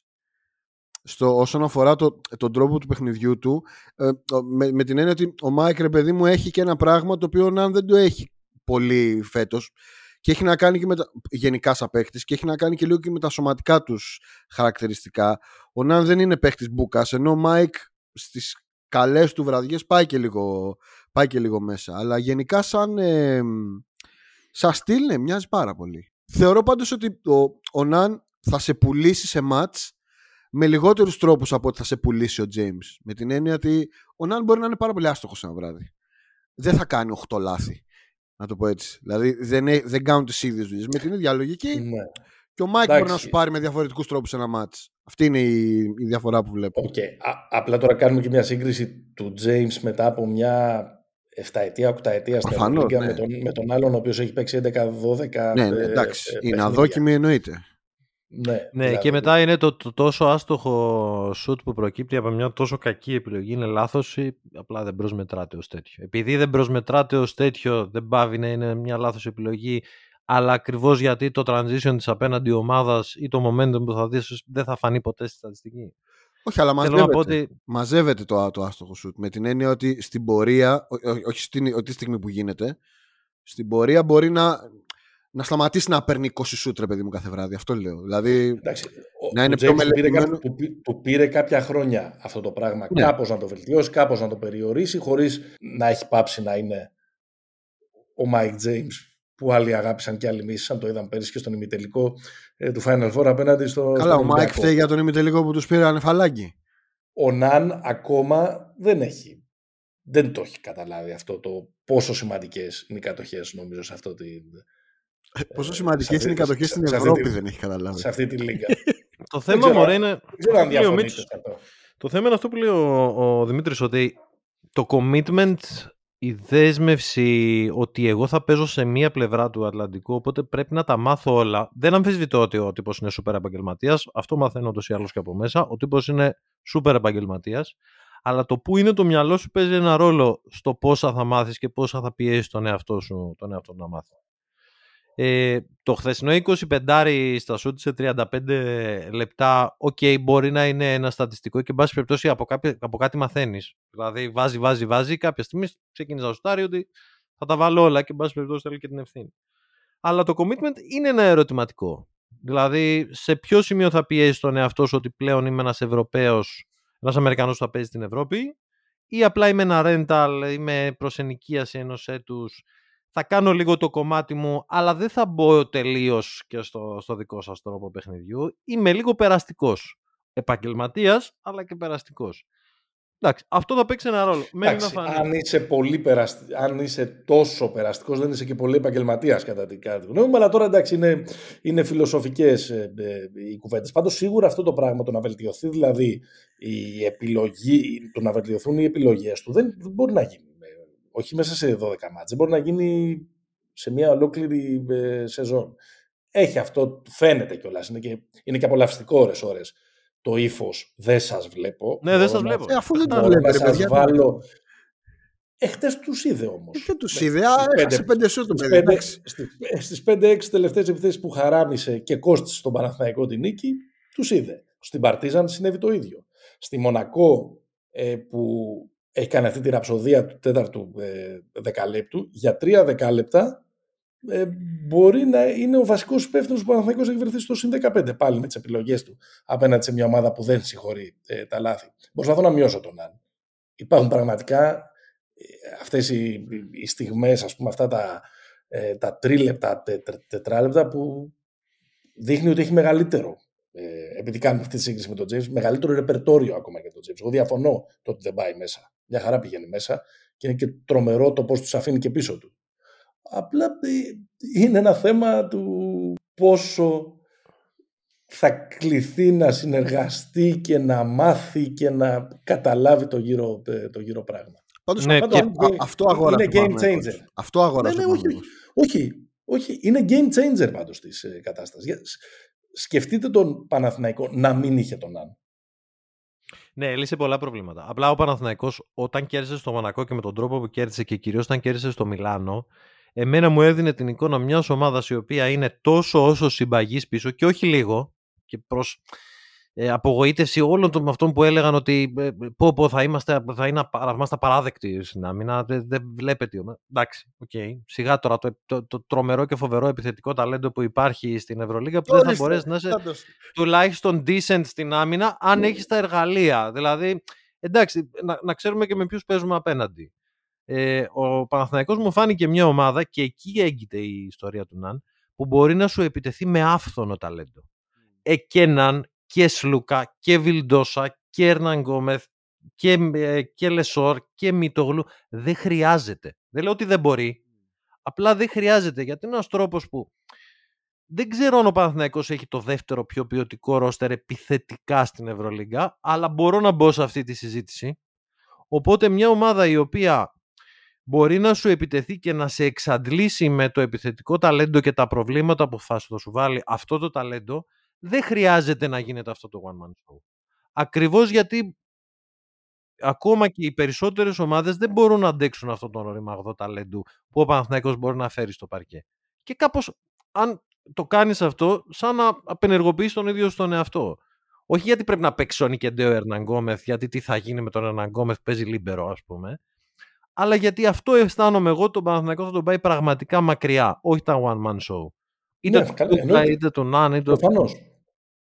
Νομίζω ότι για κάθε ένα Μιλάνο θα υπάρχουν δύο Βιτόριες, sic και, και ούτω καθεξής μέχρι να βρεθεί αυτή η, η χρυσή ισορροπία. Αν βρεθεί αυτή η χρυσή ισορροπία, ε, ο Ναν μπορεί να αποδειχτεί απόλυτος game changer και της διοργάνωσης και να πάει τον Παναθηναϊκό πραγματικά ε, βαθιά.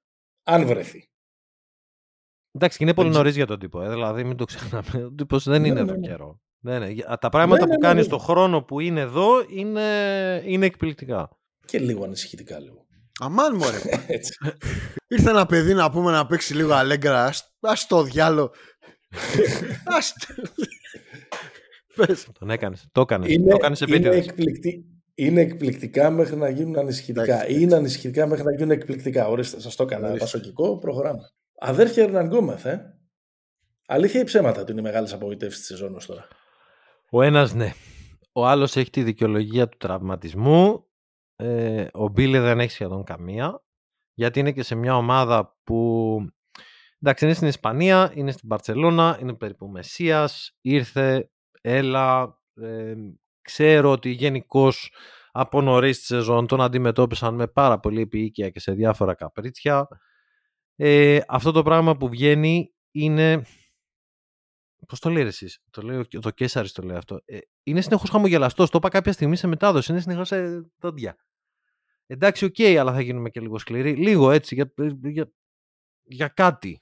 Δηλαδή, αυτή τη στιγμή, τελευταίες 4-5 αγωνιστικές έχει πλακωθεί με τον Γκριμάο, βγήκε το είπε ναι, ο ναι. Ε, Ναβάρο. Φαίνεται γιατί δεν του το είχα τον Γκριμάου με τίποτα ότι θα τον άφηνε εκτός Δευτέρα ημίχρονα, ότι θα τον έβαζε τέσσερα λεπτά στο ναι. ξεκίνημα του τρίτου. Δεν του το είχα.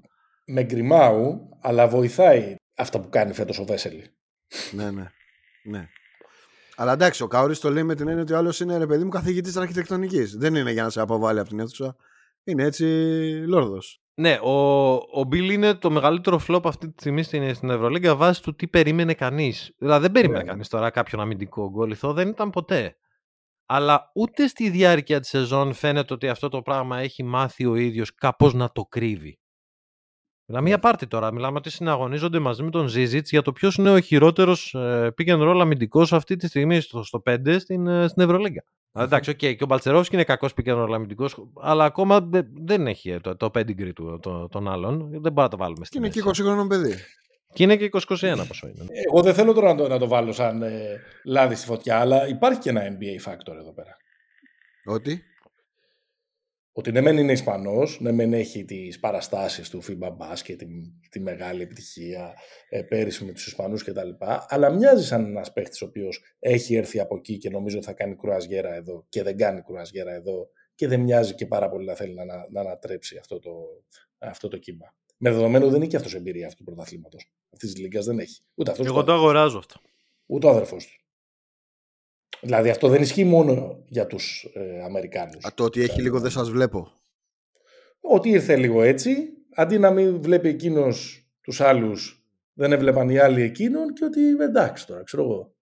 Πάντως η αλήθεια είναι σε αυτό που λέει ο Κάρι ότι ο λόγος που δεν παίζει στο NBA ο Ερνανγκόμεθ, ο, ο Γουίλι, ε, είναι επειδή είναι κώνος στην pick and roll άμυνα. Τουλάχιστον αυτό θα μπορούσε να τον βάλει. Όσο μάλλον που αυτό εδώ γίνεται exploit, ας πούμε, με τον πιο κυνικό με τον μάλλον, τον τρόπο. Α, μάλλον αυτοί που τον έκοψαν. Το λιγότερο ταλέντο. Για αυτή, ακριβώς, αυτοί που τον έκοψαν για αυτό το λόγο, τώρα βλέποντας αυτή την κατάσταση στην Ευρωλίγκα που δεν έχει το Μωράντ ναι, αυτό να παίξει αλλαγές. Ναι, απλά το θέμα είναι ότι εγώ βλέπω ένα παίκτη που δεν τον πολύ ενδιαφέρει αυτό το πράγμα να το, να το διορθώσει ή εν πάση περιπτώσει λίγο να το καλοποιήσει, λίγο να το κρύψει, να το κάνει λιγότερο βασανιστικό ότι εντάξει τον έχει παρκάρει στη δεύτερη στο second unit για να δέρνει όποιον αναπληρωματικό center που υπάρχει, που τους δέρνει όλους.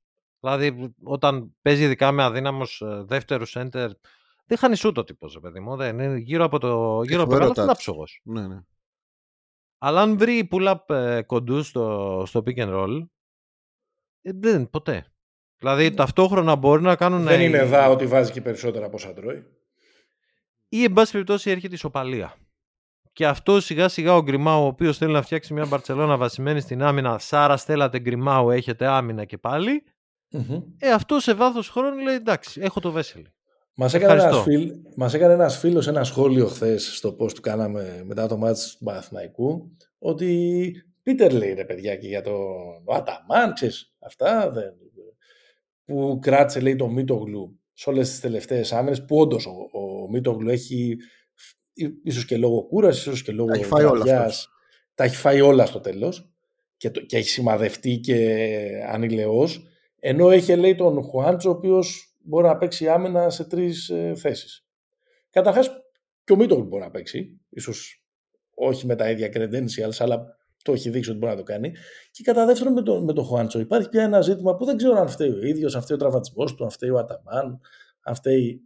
Παναθηναϊκός είναι μόνιμα στην επίθεση να παίζει με τέσσερις. Και αν όχι μόνιμα, είναι πολύ συχνά. Δηλαδή βλέπεις ότι, ότι έχει φύγει όλη η αυτοπεποίθηση του τύπου που κάποτε έβαλε 7 τρίποτα σε ένα τελικό ευρωμπάσκετ, έχει φύγει από μέσα του και είναι ένας τύπος που δεν μπορεί να τελειώσει φάση κατά το καλάθι. Προφανώς δεν είναι αυτός ο παίχτης, αλλά και εδώ ο Παναθηναϊκός, όπως λέγαμε και πριν, δεν έχει και τρομερή πολυτέλεια να περιμένει. Ναι, αλλά δεν είναι και ο τύπος ο οποίος θα βάλει αυτά τρίποντα. Δηλαδή αυτό ήταν το, το, το, μία φορά. Ποιος είναι το, κα... σε σχέση με τι περιμένεις. Το κανένα βράδυ. Τα λέ... Το καλοκαίρι όταν υπέγραψε, το λέγαμε και εσύ, το έλεγες και εμείς, το λέγαμε εδώ πέρα. Όλοι το έλεγαν, προσπάθησαν λίγο να προσγειώνουν τα πράγματα. Δεν είναι παιδιά ο παίκτης που θα έχει 14-15 μέσω πόντους μέσω όρο. Είναι ένας παίκτης ο οποίος θα βάλει και κάποια, θα είναι ε, μια συγκολητική ε, δύναμη κτλ. κτλ αλλά δεν βάζει τίποτα. Ένας παίκτης που έχει τέσσερις πόντους μέσω όρο. Και 25% ε, εντός παιδιάς. Ναι, ναι, ναι, ναι, ναι. Έχει 25% δίποντο, 26,8% τρίποντο. Το κοίταγα, δεν το πίστευα. Νόμιζα ήταν. Με δύο καλά, πολύ καλά μάτς με τον Ολυμπιακό και στην νίκη του Παναθηναϊκού και στην ήττα στην πρώτη αγωνιστική. Και όλα τα υπόλοιπα. Ναι, νομίζω ότι η πρόοδος του, του Χουάντσο και το γεγονός ότι ο Παναθηναϊκός πρέπει να βρει τρόπο να μην νιώθει ότι παίζει με τέσσερις, για την αμυντική του ικανότητα που σε επίπεδο Ευρωλίγκας είναι elite, πιο elite, δεν πάει πιο elite σε μέγεθος, τακτική αντίληψη, δύο-τρεις θέσεις ε, και για να δίνει και την άνεση στο, στον, ε, στον Αταμάν να παίζει και με σχήματα πώς να σου πω, ε, Σλούκα, Ναν μαζί γιατί έχω και το Χουάντσο να καλύπτει και τους δύο. Για, για δύο, ναι. Ε, είναι ένα από τα πράγματα που μπορεί να κάνουν τη διαφορά ανάμεσα στο Παναθηναϊκός στο Final Four ή όχι. Το Παναθηναϊκός θα είναι contender, playoff, θα είναι εκεί με τον ένα τρόπο ή με τον άλλο, από την έκτη, από την τέταρτη θέση, από την έβδομη ή την πέμπτη, εκεί θα είναι. Αλλά η ομάδα που θα του, ο παίκτης ο οποίος μπορεί να του δώσει παραπάνω πράγματα και εδώ ας πούμε το λέω από το Σεπτέμβρη. Ο Χουάνσο είναι αυτός που πρέπει να τοποθετηθεί από τον Αταμάν. Για τον Βιλντόσα δεν έχω την ίδια άποψη. Για τον Αταμάν θεωρώ πολύ σημαντική ευθύνη του Αταμάν να βρει σε αυτόν τον, τρόπο, σε αυτόν τον τύπο το ρόλο και να του εμφυσίσει την αυτοπεποίθηση πέρα από τον μπε και παίξει. Καλός ο κινησμός, αλλά δεν λειτουργεί σε όλους. Ε, καλά, και δεν, είναι δηλαδή δεν έχει μπάλες στα χέρια του να τις διαχειριστεί. Έχεις απόλυτο δίκιο. Έχεις απόλυτο δίκιο. Ε, παρένθεση ε, επί του πιεστηρίου, επειδή αναφέραμε και την Παρσελώνα, πριν από λίγο ο Ρίκη Ρούμπιο ανακοίνωσε την ε, απόσυρσή του από το NBA. Δεν ξέρω αν αυτό σημαίνει ότι θα έρθει προς τα μέρη μας. Το λύσανε με το, με το Cleveland. Ναι, έβγαλαν, έχει βγάλει μια επιστολή που λέει ότι τα τελευταίο, το τελευταίο καιρό, μπλα μπλα μπλα, ευχαριστώ το Cleveland, τη Μινεσότα και όλη τη Λίγκα. Οπότε δεν ξέρω, πιθανότατα ο Ρίκη θα έρθει προς τα μέρη μας. Δεν ξέρω αν θα πάει στην Μπαρσελόνα ή στην ομάδα της καρδιάς του. Τη μεγάλη μπανταλώνα. Θα δούμε. Παπο, είναι, ε, Χριστό, είναι και μπανταλώνα τον τελευταίο καιρό. Δεν είπα ότι είμαι μπανταλώνα, δεν είναι η ομάδα της καρδιάς του. Ε, Εκτός από όλα τα υπόλοιπα, τον τελευταίο καιρό είναι και μπανταλώνα. Δηλαδή, εγώ αυτά περνάω. Ε, κάτσε, αφού επισκέφτηκα τον ναό εκεί, να μην, να μην δώσω λίγο αγάπη. Πήγε, πήγε. Λίγο cloud. Εγώ πάντως δεν έχω καταλάβει αν θα ξαναπέξει μπάσκετ ο Ρίκη. Ούτε εγώ το έχω καταλάβει, αλλά να σου πω κάτι είναι το 91 ο Ρίκη. Εντάξει, το μπάσκετ το, το σταμάτησε, δηλαδή και είχε μείνει έξω για ζητήματα με την ψυχική του υγεία κτλ. Ναι, ναι. Καλά, είχε και ένα τραυματισμό σοβαρό. Εντάξει. Που σίγουρα μακάρι να το ξαναδούμε, το συζητάμε και αδυναμία. Ε, βέβαια, τι μεγάλη αγάπη. Περιμένατε ότι η Μονακό θα είναι η ομάδα που θα κάνει τα λιγότερα λάθη. Έτσι, ένα κουλό νούμερο. 9,9 μέσο όρο. Ε, παίζει στο δεύτερο, δεύτερο χαμηλότερο pace. Περιμένατε ότι η Μονακό θα είναι η ομάδα που θα παίζει στο δεύτερο χαμηλότερο αυτό pace. Είναι το, αυτή είναι μια. μια Πω, είναι πραγματικά εκνευριστικό αυτό που συμβαίνει με τη Μονακό. Ευχαριστώ για την ερώτηση. Δηλαδή δεν αντέχω άλλο. Ε, κάντε κάτι διαφορετικό. Δηλαδή, εντάξει, καταλαβαίνω, είναι η Μονακό, ξεκίνησαν ως άσημοι, πρόσθεταν παίκτες. Ο Ομπράντοβιτς έχει αυτή τη λογική, αλλά τόση πολλή αθλητικότητα σε 5 εναντίον 5 και να τη χρησιμοποιούμε μόνο για επιθετικά rebound και πίεση στην άμυνα. Ξέρω εγώ, there's gotta be a better way. Δηλαδή, κάτι άλλο όταν υπάρχει ο Διάλο, ας πούμε, ο οποίος είναι ένα ελάφι στο transition. Υπάρχει ο Τζον Μπράουν που το είδαμε στην Unics τι μπορεί να κάνει σε small ball σχήματα ως fake πεντάρι. Το κάνει και λίγο Σάσα, αλλά δεν αφήνει τα χαλιναριά για κανένα λόγο. Και OK, okay, ο Mike στα 33 δεν είναι ακριβώς ο παίκτης ο οποίος θα τρέχει το γήπεδο σαν παλαβός, αλλά δεν μπορώ να δεχτώ τώρα ότι ξαφνικά έγινε ένας παίκτης που λέει Όχι, θα παίζουμε στο 5 εναντίον 5. Απλά είναι τόσο καλός, δηλαδή είναι τα χρόνια της ωριμότητας του Mike ναι. δεν κάνει λάθη. Είδες που του είχε αρέσει 2030 θα λέμε για τον στρατηγό Ναν στο μισό γήπεδο. Πρωτοχρονιά του 2030 θα λέμε για τον στρατηγό Ναν στο μισό γήπεδο. Θα λέμε πω, πω το θυμάστε τότε, το, το 24 που είχε πάρει 25 σουτ σε, σε 35 λεπτά. Ναι, απλά το ε, θέμα με τη Μονακό μου είναι ότι της λείπει ο Κόμπο δεν είναι ο δεύτερος πιο σημαντικός της παίκτης. Δηλαδή διαφημίστηκε όλο αυτό το δίδυμο, αλλά στην ναι. ουσία δεν είναι. Έχουμε, πέσαμε πολύ εχμάλωτοι του Κόμπο σε εκείνο το ξεκίνημα το προπέρσινο με τη, με τη Βιλερμπάν. Και εγώ και εγώ ένοχος. Ναι, και εγώ Όλοι, όλοι, όλοι, όλοι, Αυτή τη ματσάρα στο ΑΚΑ που είχε κάνει, που είχε βάλει 35. Ε, όχι μόνο. Εντάξει, ναι, καλά στο ΑΚΑ είχε κάνει, είχε κάνει παπάδες με πικίνια. Απλά είναι ο Τζόρνταν Λόιντ έξω και όλο το ναι. πράγμα με το, με το δεδομένο ότι ο Κέμπα τώρα έχει αρχίσει κάτι να κουνιέται ενώ τις πρώτες 15 αγωνιστικές ήταν non-factor εν πάση περιπτώσει. Ε, non-factor ευγενικό. LOL factor, εντάξει. Βαριέμαι λίγο με το Μονακό, αυτό είναι το πρόβλημά μου. Δεν, δεν βλέπω τίποτα το ενδιαφέρον. Καταλαβαίνω ότι ο Σάσα είναι συνεχώς ένα τεντωμένο σκηνή. Δεν είναι το πιο εύκολο πράγμα να είσαι προπονητής Μονακό και να μην είσαι γκλαμουριά. Ναι. Αλλά βαριέμαι λίγο. Ε, βαρετή ομάδα είναι. Δεν σα αρέσει η Μακάμπη που τα αθλητικά τα παιδιά εκεί τα έχουν και τρέχουν. Ναι, δηλαδή θα περίμενε η Μονακό να είναι περισσότερο Μακάμπη. Περισσότερο να είναι προς αυτό το. Όχι, ρε, η διαφορά είναι ότι έχει, έχει πλάγιο η Μονακό. Απλά δεν ξέρω. Δηλαδή, βάλε τον Αλφαντιάλο στη Μακάμπη να γίνει σκοτωμός. Εντάξει, και ότι σε τεντωμένο σκηνή υπατμών συνέχεια όλα, όλα, όλα, όλα. Αλλά με έναν τρόπο ο Σάσα τον νόμο του τον περνάει. Εντάξει, απλά το καλοκαίρι, ρε παιδί μου. Αυτό το επώνυμο δεν το βγάζεις εύκολα από τη μέση. you had one job, να βρεις ένα πλάγιο με σουτ. Δηλαδή, ποιο ήταν το νούμερο ένα πρόβλημα της Μονακό ένα χρόνο, ας πούμε, ότι δεν σούταρε κανείς από, από τις πάσει του James που τράβεγε δύο-τρεις παίκτες πάνω του. Ένας mm-hmm. πλάγιος να σουτάρει δεν υπάρχει. Υπάρχει ο Πέτερ Κορνελή, ο οποίος πέρυσι ήταν τόσο κακός που ο Ράντολφ τελείωσε το, το Final Four και μετά αποσύρθηκε από τον μπάσκετ. Δεν μπορούσα να περπατήσει ο καημένος στο Final Four. ναι, και με, μου, μου λέγανε, ας πούμε, ότι γιατί λες πρώην αθλητή το Ράντολφ, ρε παιδιά. Ήταν συγκινητικός, ήταν φανταστικός. Έβγαλε πέντε λεπτά στον τελικό της Ευρωλίγκας ως πρώην αθλητής. Και ο Κορνελή ήταν κανονικός, όρθιος και ήταν εκτός αποστολής. Ε, κάτι σου λέει, ξέρω εγώ. Αλήθεια ή ψέματα ότι μόλις αποφασίσουν να παίξουν και λίγο άμυνα και ξαναμαζευτούν όλοι οι Παρτίζαν, θα είναι και φέτος το μαύρο άλογο της διοργάνωσης. Καούρης έκανε, έκανε γκριμάτσα νιέι. Μπα. Δεν το βλέπω. Παίζουμε περισσότεροι, ε, παίζουμε και Σμάιλαγκητς, βάζουμε και λίγο το Βούκτσεβιτς, χάσαμε και τον, ε, και τον κοντό το δαίμονα, έχουμε πάρει καινούριους παίκτες. Δεν το βλέπω, όχι. Δεν βλέπω αυτό το Μπέρσι το επιθετικό που υπήρχε πέρυσι. Ο Νάναλι προσπαθεί, ο Πάντερ έχει όλη την άμυνα πάνω του εντάξει, αλλά ο, που λένε καταπληκτικός PJ, ναι είναι, είναι καταπληκτικός, αλλά δεν θα είναι φέτος. Ακόμα χνηλατή το τοπίο και δεν νομίζω ότι στο δεύτερο γύρο θα. Και στο 5 το stretch, η stretch 5 λύση γίνεται περισσότερο πρόβλημα παρά λύση. Έτσι, ο Καμποκλό, περισσότερο Όχι. πρόβλημα. Όχι, ο... Πες το ο Καμίνσκι. Ο Καμίνσκι. Ο Καμίνσκι. Ναι, ο Καμίνσκι, εντάξει, ναι. Δεν το... Δηλαδή το Καμίνσκι method όχι. Όχι, όχι, όχι. Ο Καμπούκλο ναι. Αλλά και αυτός ακόμα ηχνηλατεί τα πράγματα και πηδάει σε κάθε προσποίηση και ακόμα φαίνεται ότι τον έχει στο μπλα μπλα και στο ψιστήρι και τους δύο τους περιμένω του χρόνου για να γίνει Όμως, αυτό. Όμως επιθετικά plug and play ο Καμπούκλο. Ναι, Μπήκε, ναι, ναι. Τα βαλόλα, τα κάρφο όλα, σουτάρει πάρα πολύ καλά. Δηλαδή, ξέρω πραγματικά καλά. Δεν είναι δυνατόν να διατηρήσει αυτά τα, τα ποσοστά. Σουτάρει 65% στα τρίποτα, 63%.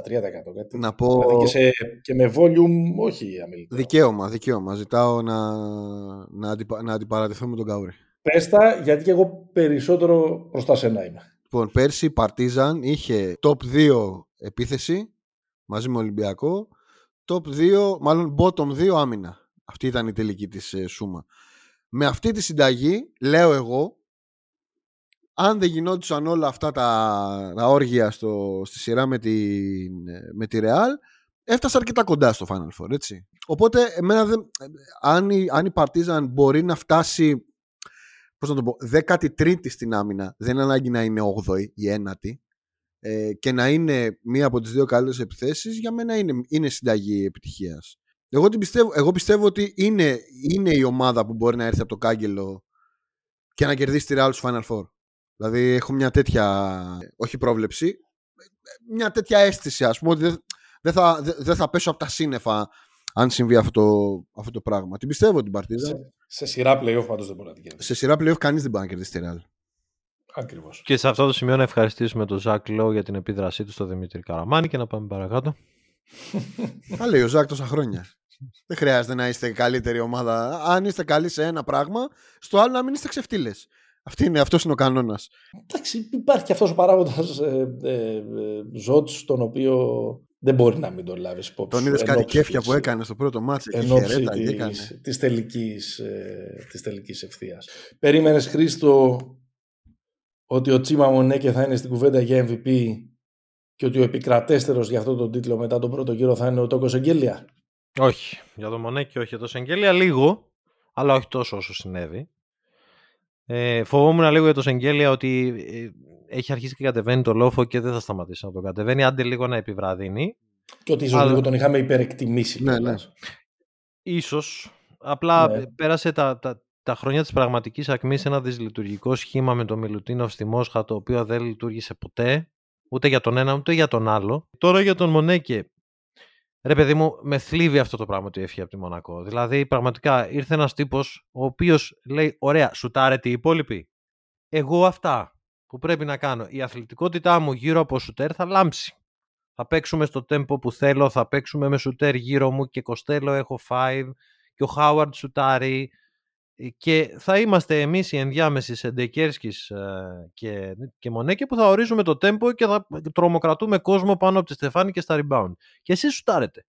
Και μερικές φορές είναι πολύ απλό και εκεί συναντάμε από την αρχή του επεισοδίου τον Καραμάνι που λέει έχω κουραστεί με το Μεσίνα.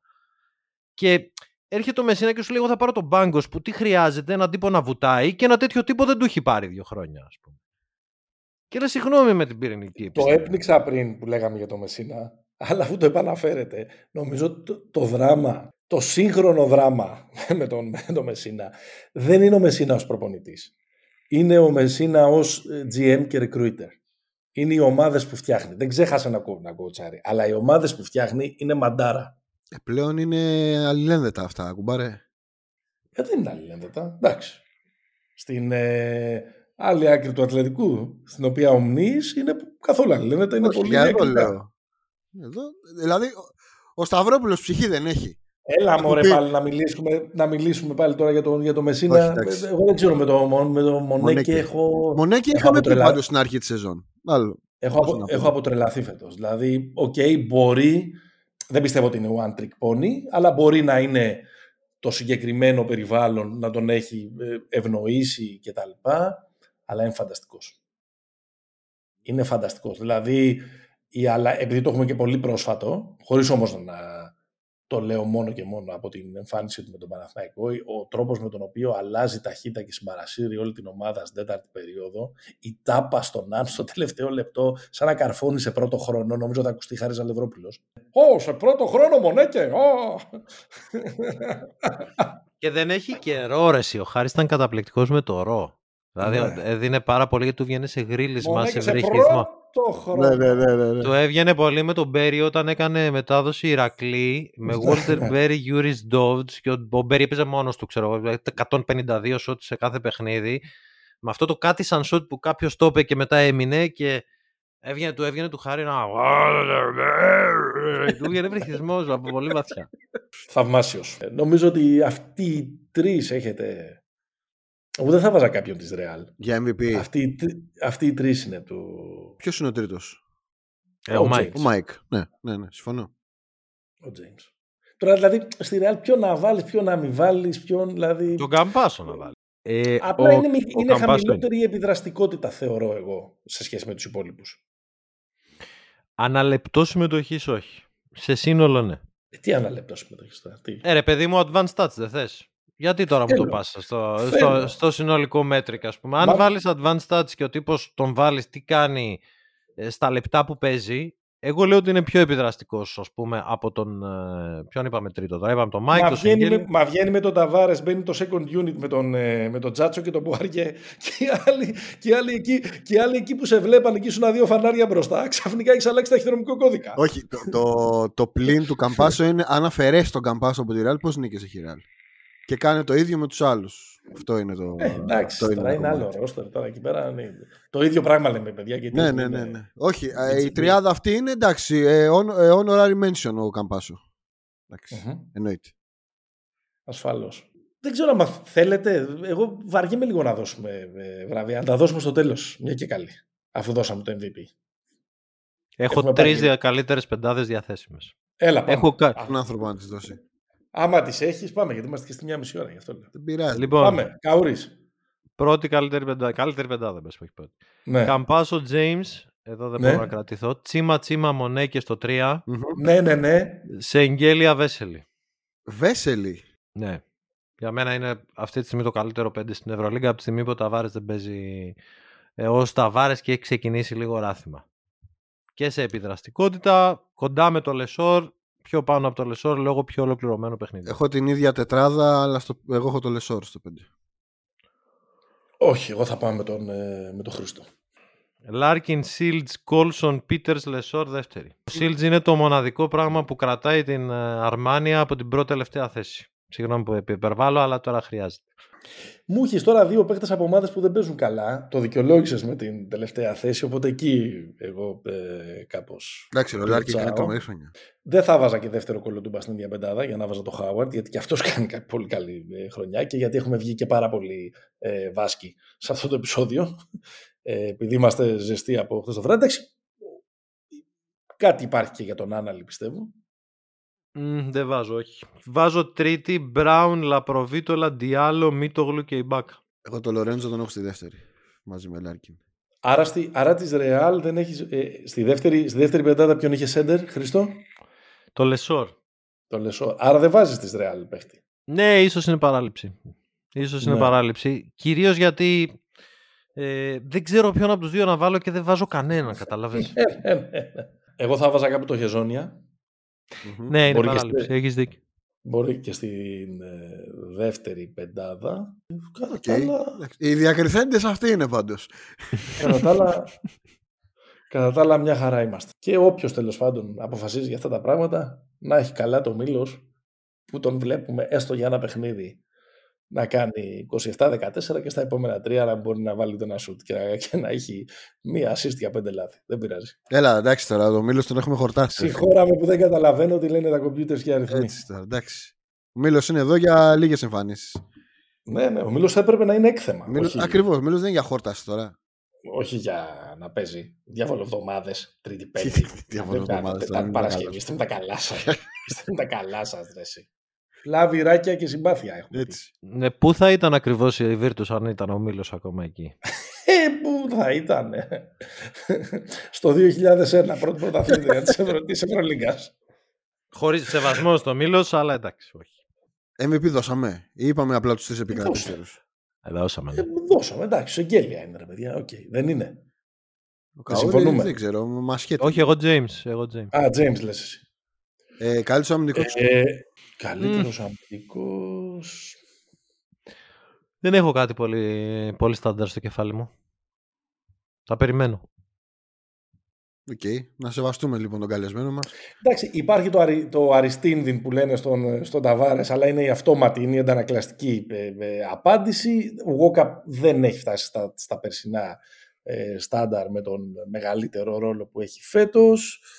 Ε, ναι, και ε, ο Ιμπάκα είναι μια επιλογή και ο Χέις Ντέιβις Αλλά... επίσης άλλη μία. Γιατί είναι παιδιά τον κύριο Γκραντ να που έχει τον Παναθηναϊκό τρίτη άμυνα τον ε, απαξιώνεται έτσι.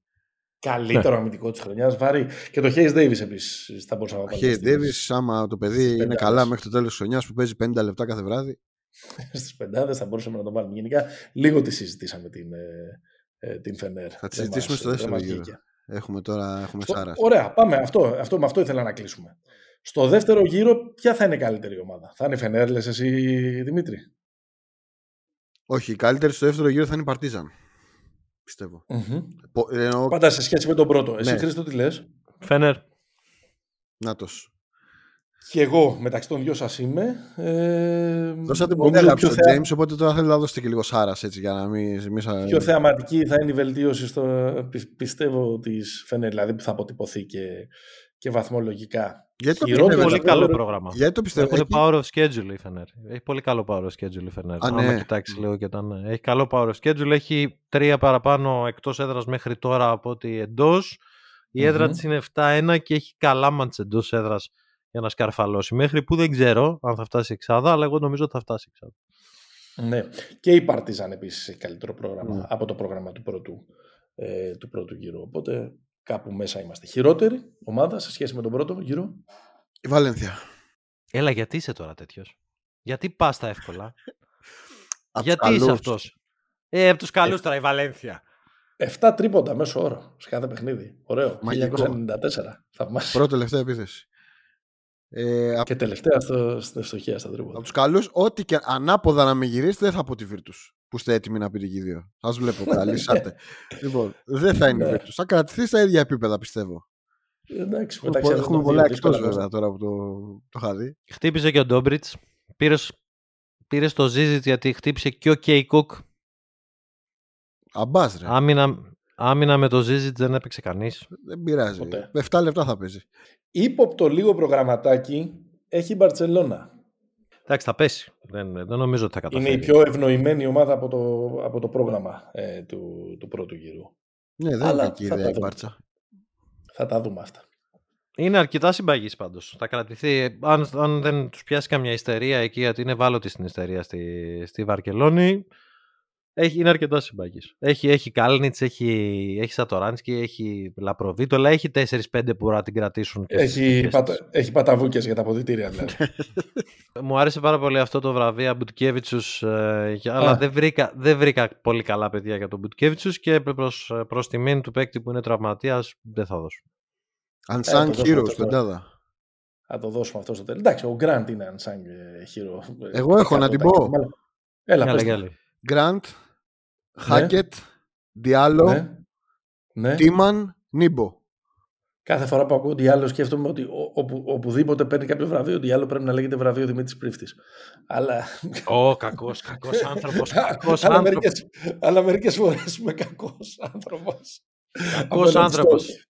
Λοιπόν, Φρανσίσκο Γκραντ Κορντινιέ Σεντεκέρσκι Ιγκλής. Κορντινιέ, για να πάμε και με αυτούς που νικάνε, είναι το βραβείο μου. Τα είχα, το, το είχα πει στο, ε, του Unsung Hero, το, είχα, το είχαμε πει και στο επεισόδιο με τα, με τα trades. Προσπαθούσα να τον δώσω σε όλες τις ομάδες της, ε, της Ευρωλίγκας. Ε, να σας πω κάτι. το ερώτημα της σεζόν, που είναι ένα τώρα μεταξύ μας και έχουμε περάσει 95 λεπτά και 35 δευτερόλεπτα χωρίς να το συζητήσουμε. Τος Λούκας Μπαρτζόκας ποιος το έχει κερδίσει; Επειδή, επειδή είμαι κακός άνθρωπος στον πρώτο γύρο. Στον πρώτο γύρο ο Λούκας. Ναι, αυτή τη στιγμή οριακά ο Λούκας. Και εγώ αυτό θα λέω. Οριακά ο Λούκας. Όχι, νομίζω ότι αυτό πέρα από την ίντρικα και το, και το χαχαχά έχει ένα, είναι ένα πολύ ενδιαφέρον ε, ε, μπασκετικό ερώτημα που μου αρέσει να ανατρέχω ανατακτά χρονικά διαστήματα γιατί στο τέλος θα πάρουμε και μια, θα πάρουμε μια απάντηση που δεν θα μας ε, αποκαλύψει το μυστήριο της αιώνιας, ε, ε, της αιώνιας ζωής, αλλά γύρω από όλο το χαμό και τον κουρνιαχτό από αυτή τη μετακίνηση έχει σημασία να κάτσουμε να βάλουμε τα πράγματα μπασκετικά κάτω και να δούμε ο καθένας τι σκέφτηκε και πώς πήγε στο, στο τέλος της χρονιάς, πώς πάει κατά τη διάρκεια της, της χρονιάς. Ναι. Έχει μια πλάκα. Οριακά ο Λούκας και εγώ θα έλεγα οριακά, κυρίως λόγω του φοβερού ανεβάσματο του το, το τελευταίο μήνα. Ναι, ναι, απλά, τώρα, απλά τώρα και στον καθρέφτη τους και οι δύο ε, 4, 5, 6 μήνες μετά από το trade, αν τους ξαναρώταγες και τους έδινες τον ορό της αλήθειας και τους έλεγες το μετάνιωσες έστω λίγο, νομίζω ότι κανένας από τους δύο δεν θα έλεγε το μετάνιωσα. Δηλαδή, στο, ποιος είναι κερδισμένος μπορούμε να λέμε, αλλά νομίζω ότι και οι δύο νιώθουν καλά με την επιλογή τους ακόμα και σήμερα. Mm-hmm. Σίγουρα. On a high note, λοιπόν. Γιατί, γιατί τρώγεσαι, ρε Μενεγε. Γιατί τρώγεσαι. Πρώτο επεισόδιο της χρονιάς. Τι θες, σου πάμε. Τίποτα. Το, σταμα, το σταματάω εδώ και θα έρθουμε στο τέλος της χρονιάς με science να μιλήσουμε για αυτό το debate που είναι και το πιο ε, ωραίο της σεζόν. Ευχαριστούμε πολύ τον Χρήστο Καουρή. Να είστε καλά, ρε παιδιά. Ευχαριστώ πολύ εγώ για την, ε, για την πρόσκληση. Ο Κώστας Λούκας υποβλήθηκε σε μαγνητική τομογραφία ή τράβηγμα αριστερού προσαγωγού. Επί του πιεστηρίου στην κυριολεξία. Ναι, Σας ευχαριστώ καλά... πολύ. Ε, τη βαλάτια ξέραμε ότι θα τη χάσει, σημαίνει ότι μπορεί να χάσει και κάτι ακόμα. Ε. Εντάξει, τράβηγμα δεν είναι θλάση, δεν αλλά ένα δεκαήμερο συνήθως το υπολογίζεις μέσα στο, στο νερό. Συγγνώμη, αλλά μου ήρθε τώρα και είπα να το πω. Πολύ ωραία. Χρήστος Καούρης, Νόβα, μεταδόσεις κάθε ε, ε, εβδομάδα, οπότε μπορεί να δραπετεύσει πια από τα μπιμπερό και από τα και από τα πάρκα και από τις στράτες. Πώς τα λέμε όλα αυτά τα πράγματα; Με, με, μιλήστε, διακόψτε με κάποιος Α το μην προσπαθείς. Μην προσπαθείς. Μ' αφήνετε και εκτίθεμαι. Το ακούμε ε, και στο, ε, για το ΜΑΤ, το δικό του ε, podcast. Pick and Pop επεισόδιο 147. Μας ακούτε στους μπεταράδες, betarades.gr με όλες εκεί πέρα πληροφορίες, προγνωστικά, άρθρα, βίντεο και όλα αυτά τα πράγματα όπως επίσης εκπέμπουμε και την υποστήριξη της b365.gr. Μας ακολουθείτε στα social, facebook, instagram κτλ. Κάντε like, subscribe να σας έρχεται κάθε επεισόδιο συστημένο. Ήταν το Better Call Kauris. Μέχρι την επόμενη ε, χρονιά. Ε, χρονιά, όχι, φορά. Stay hopeful. Γεια χαρά.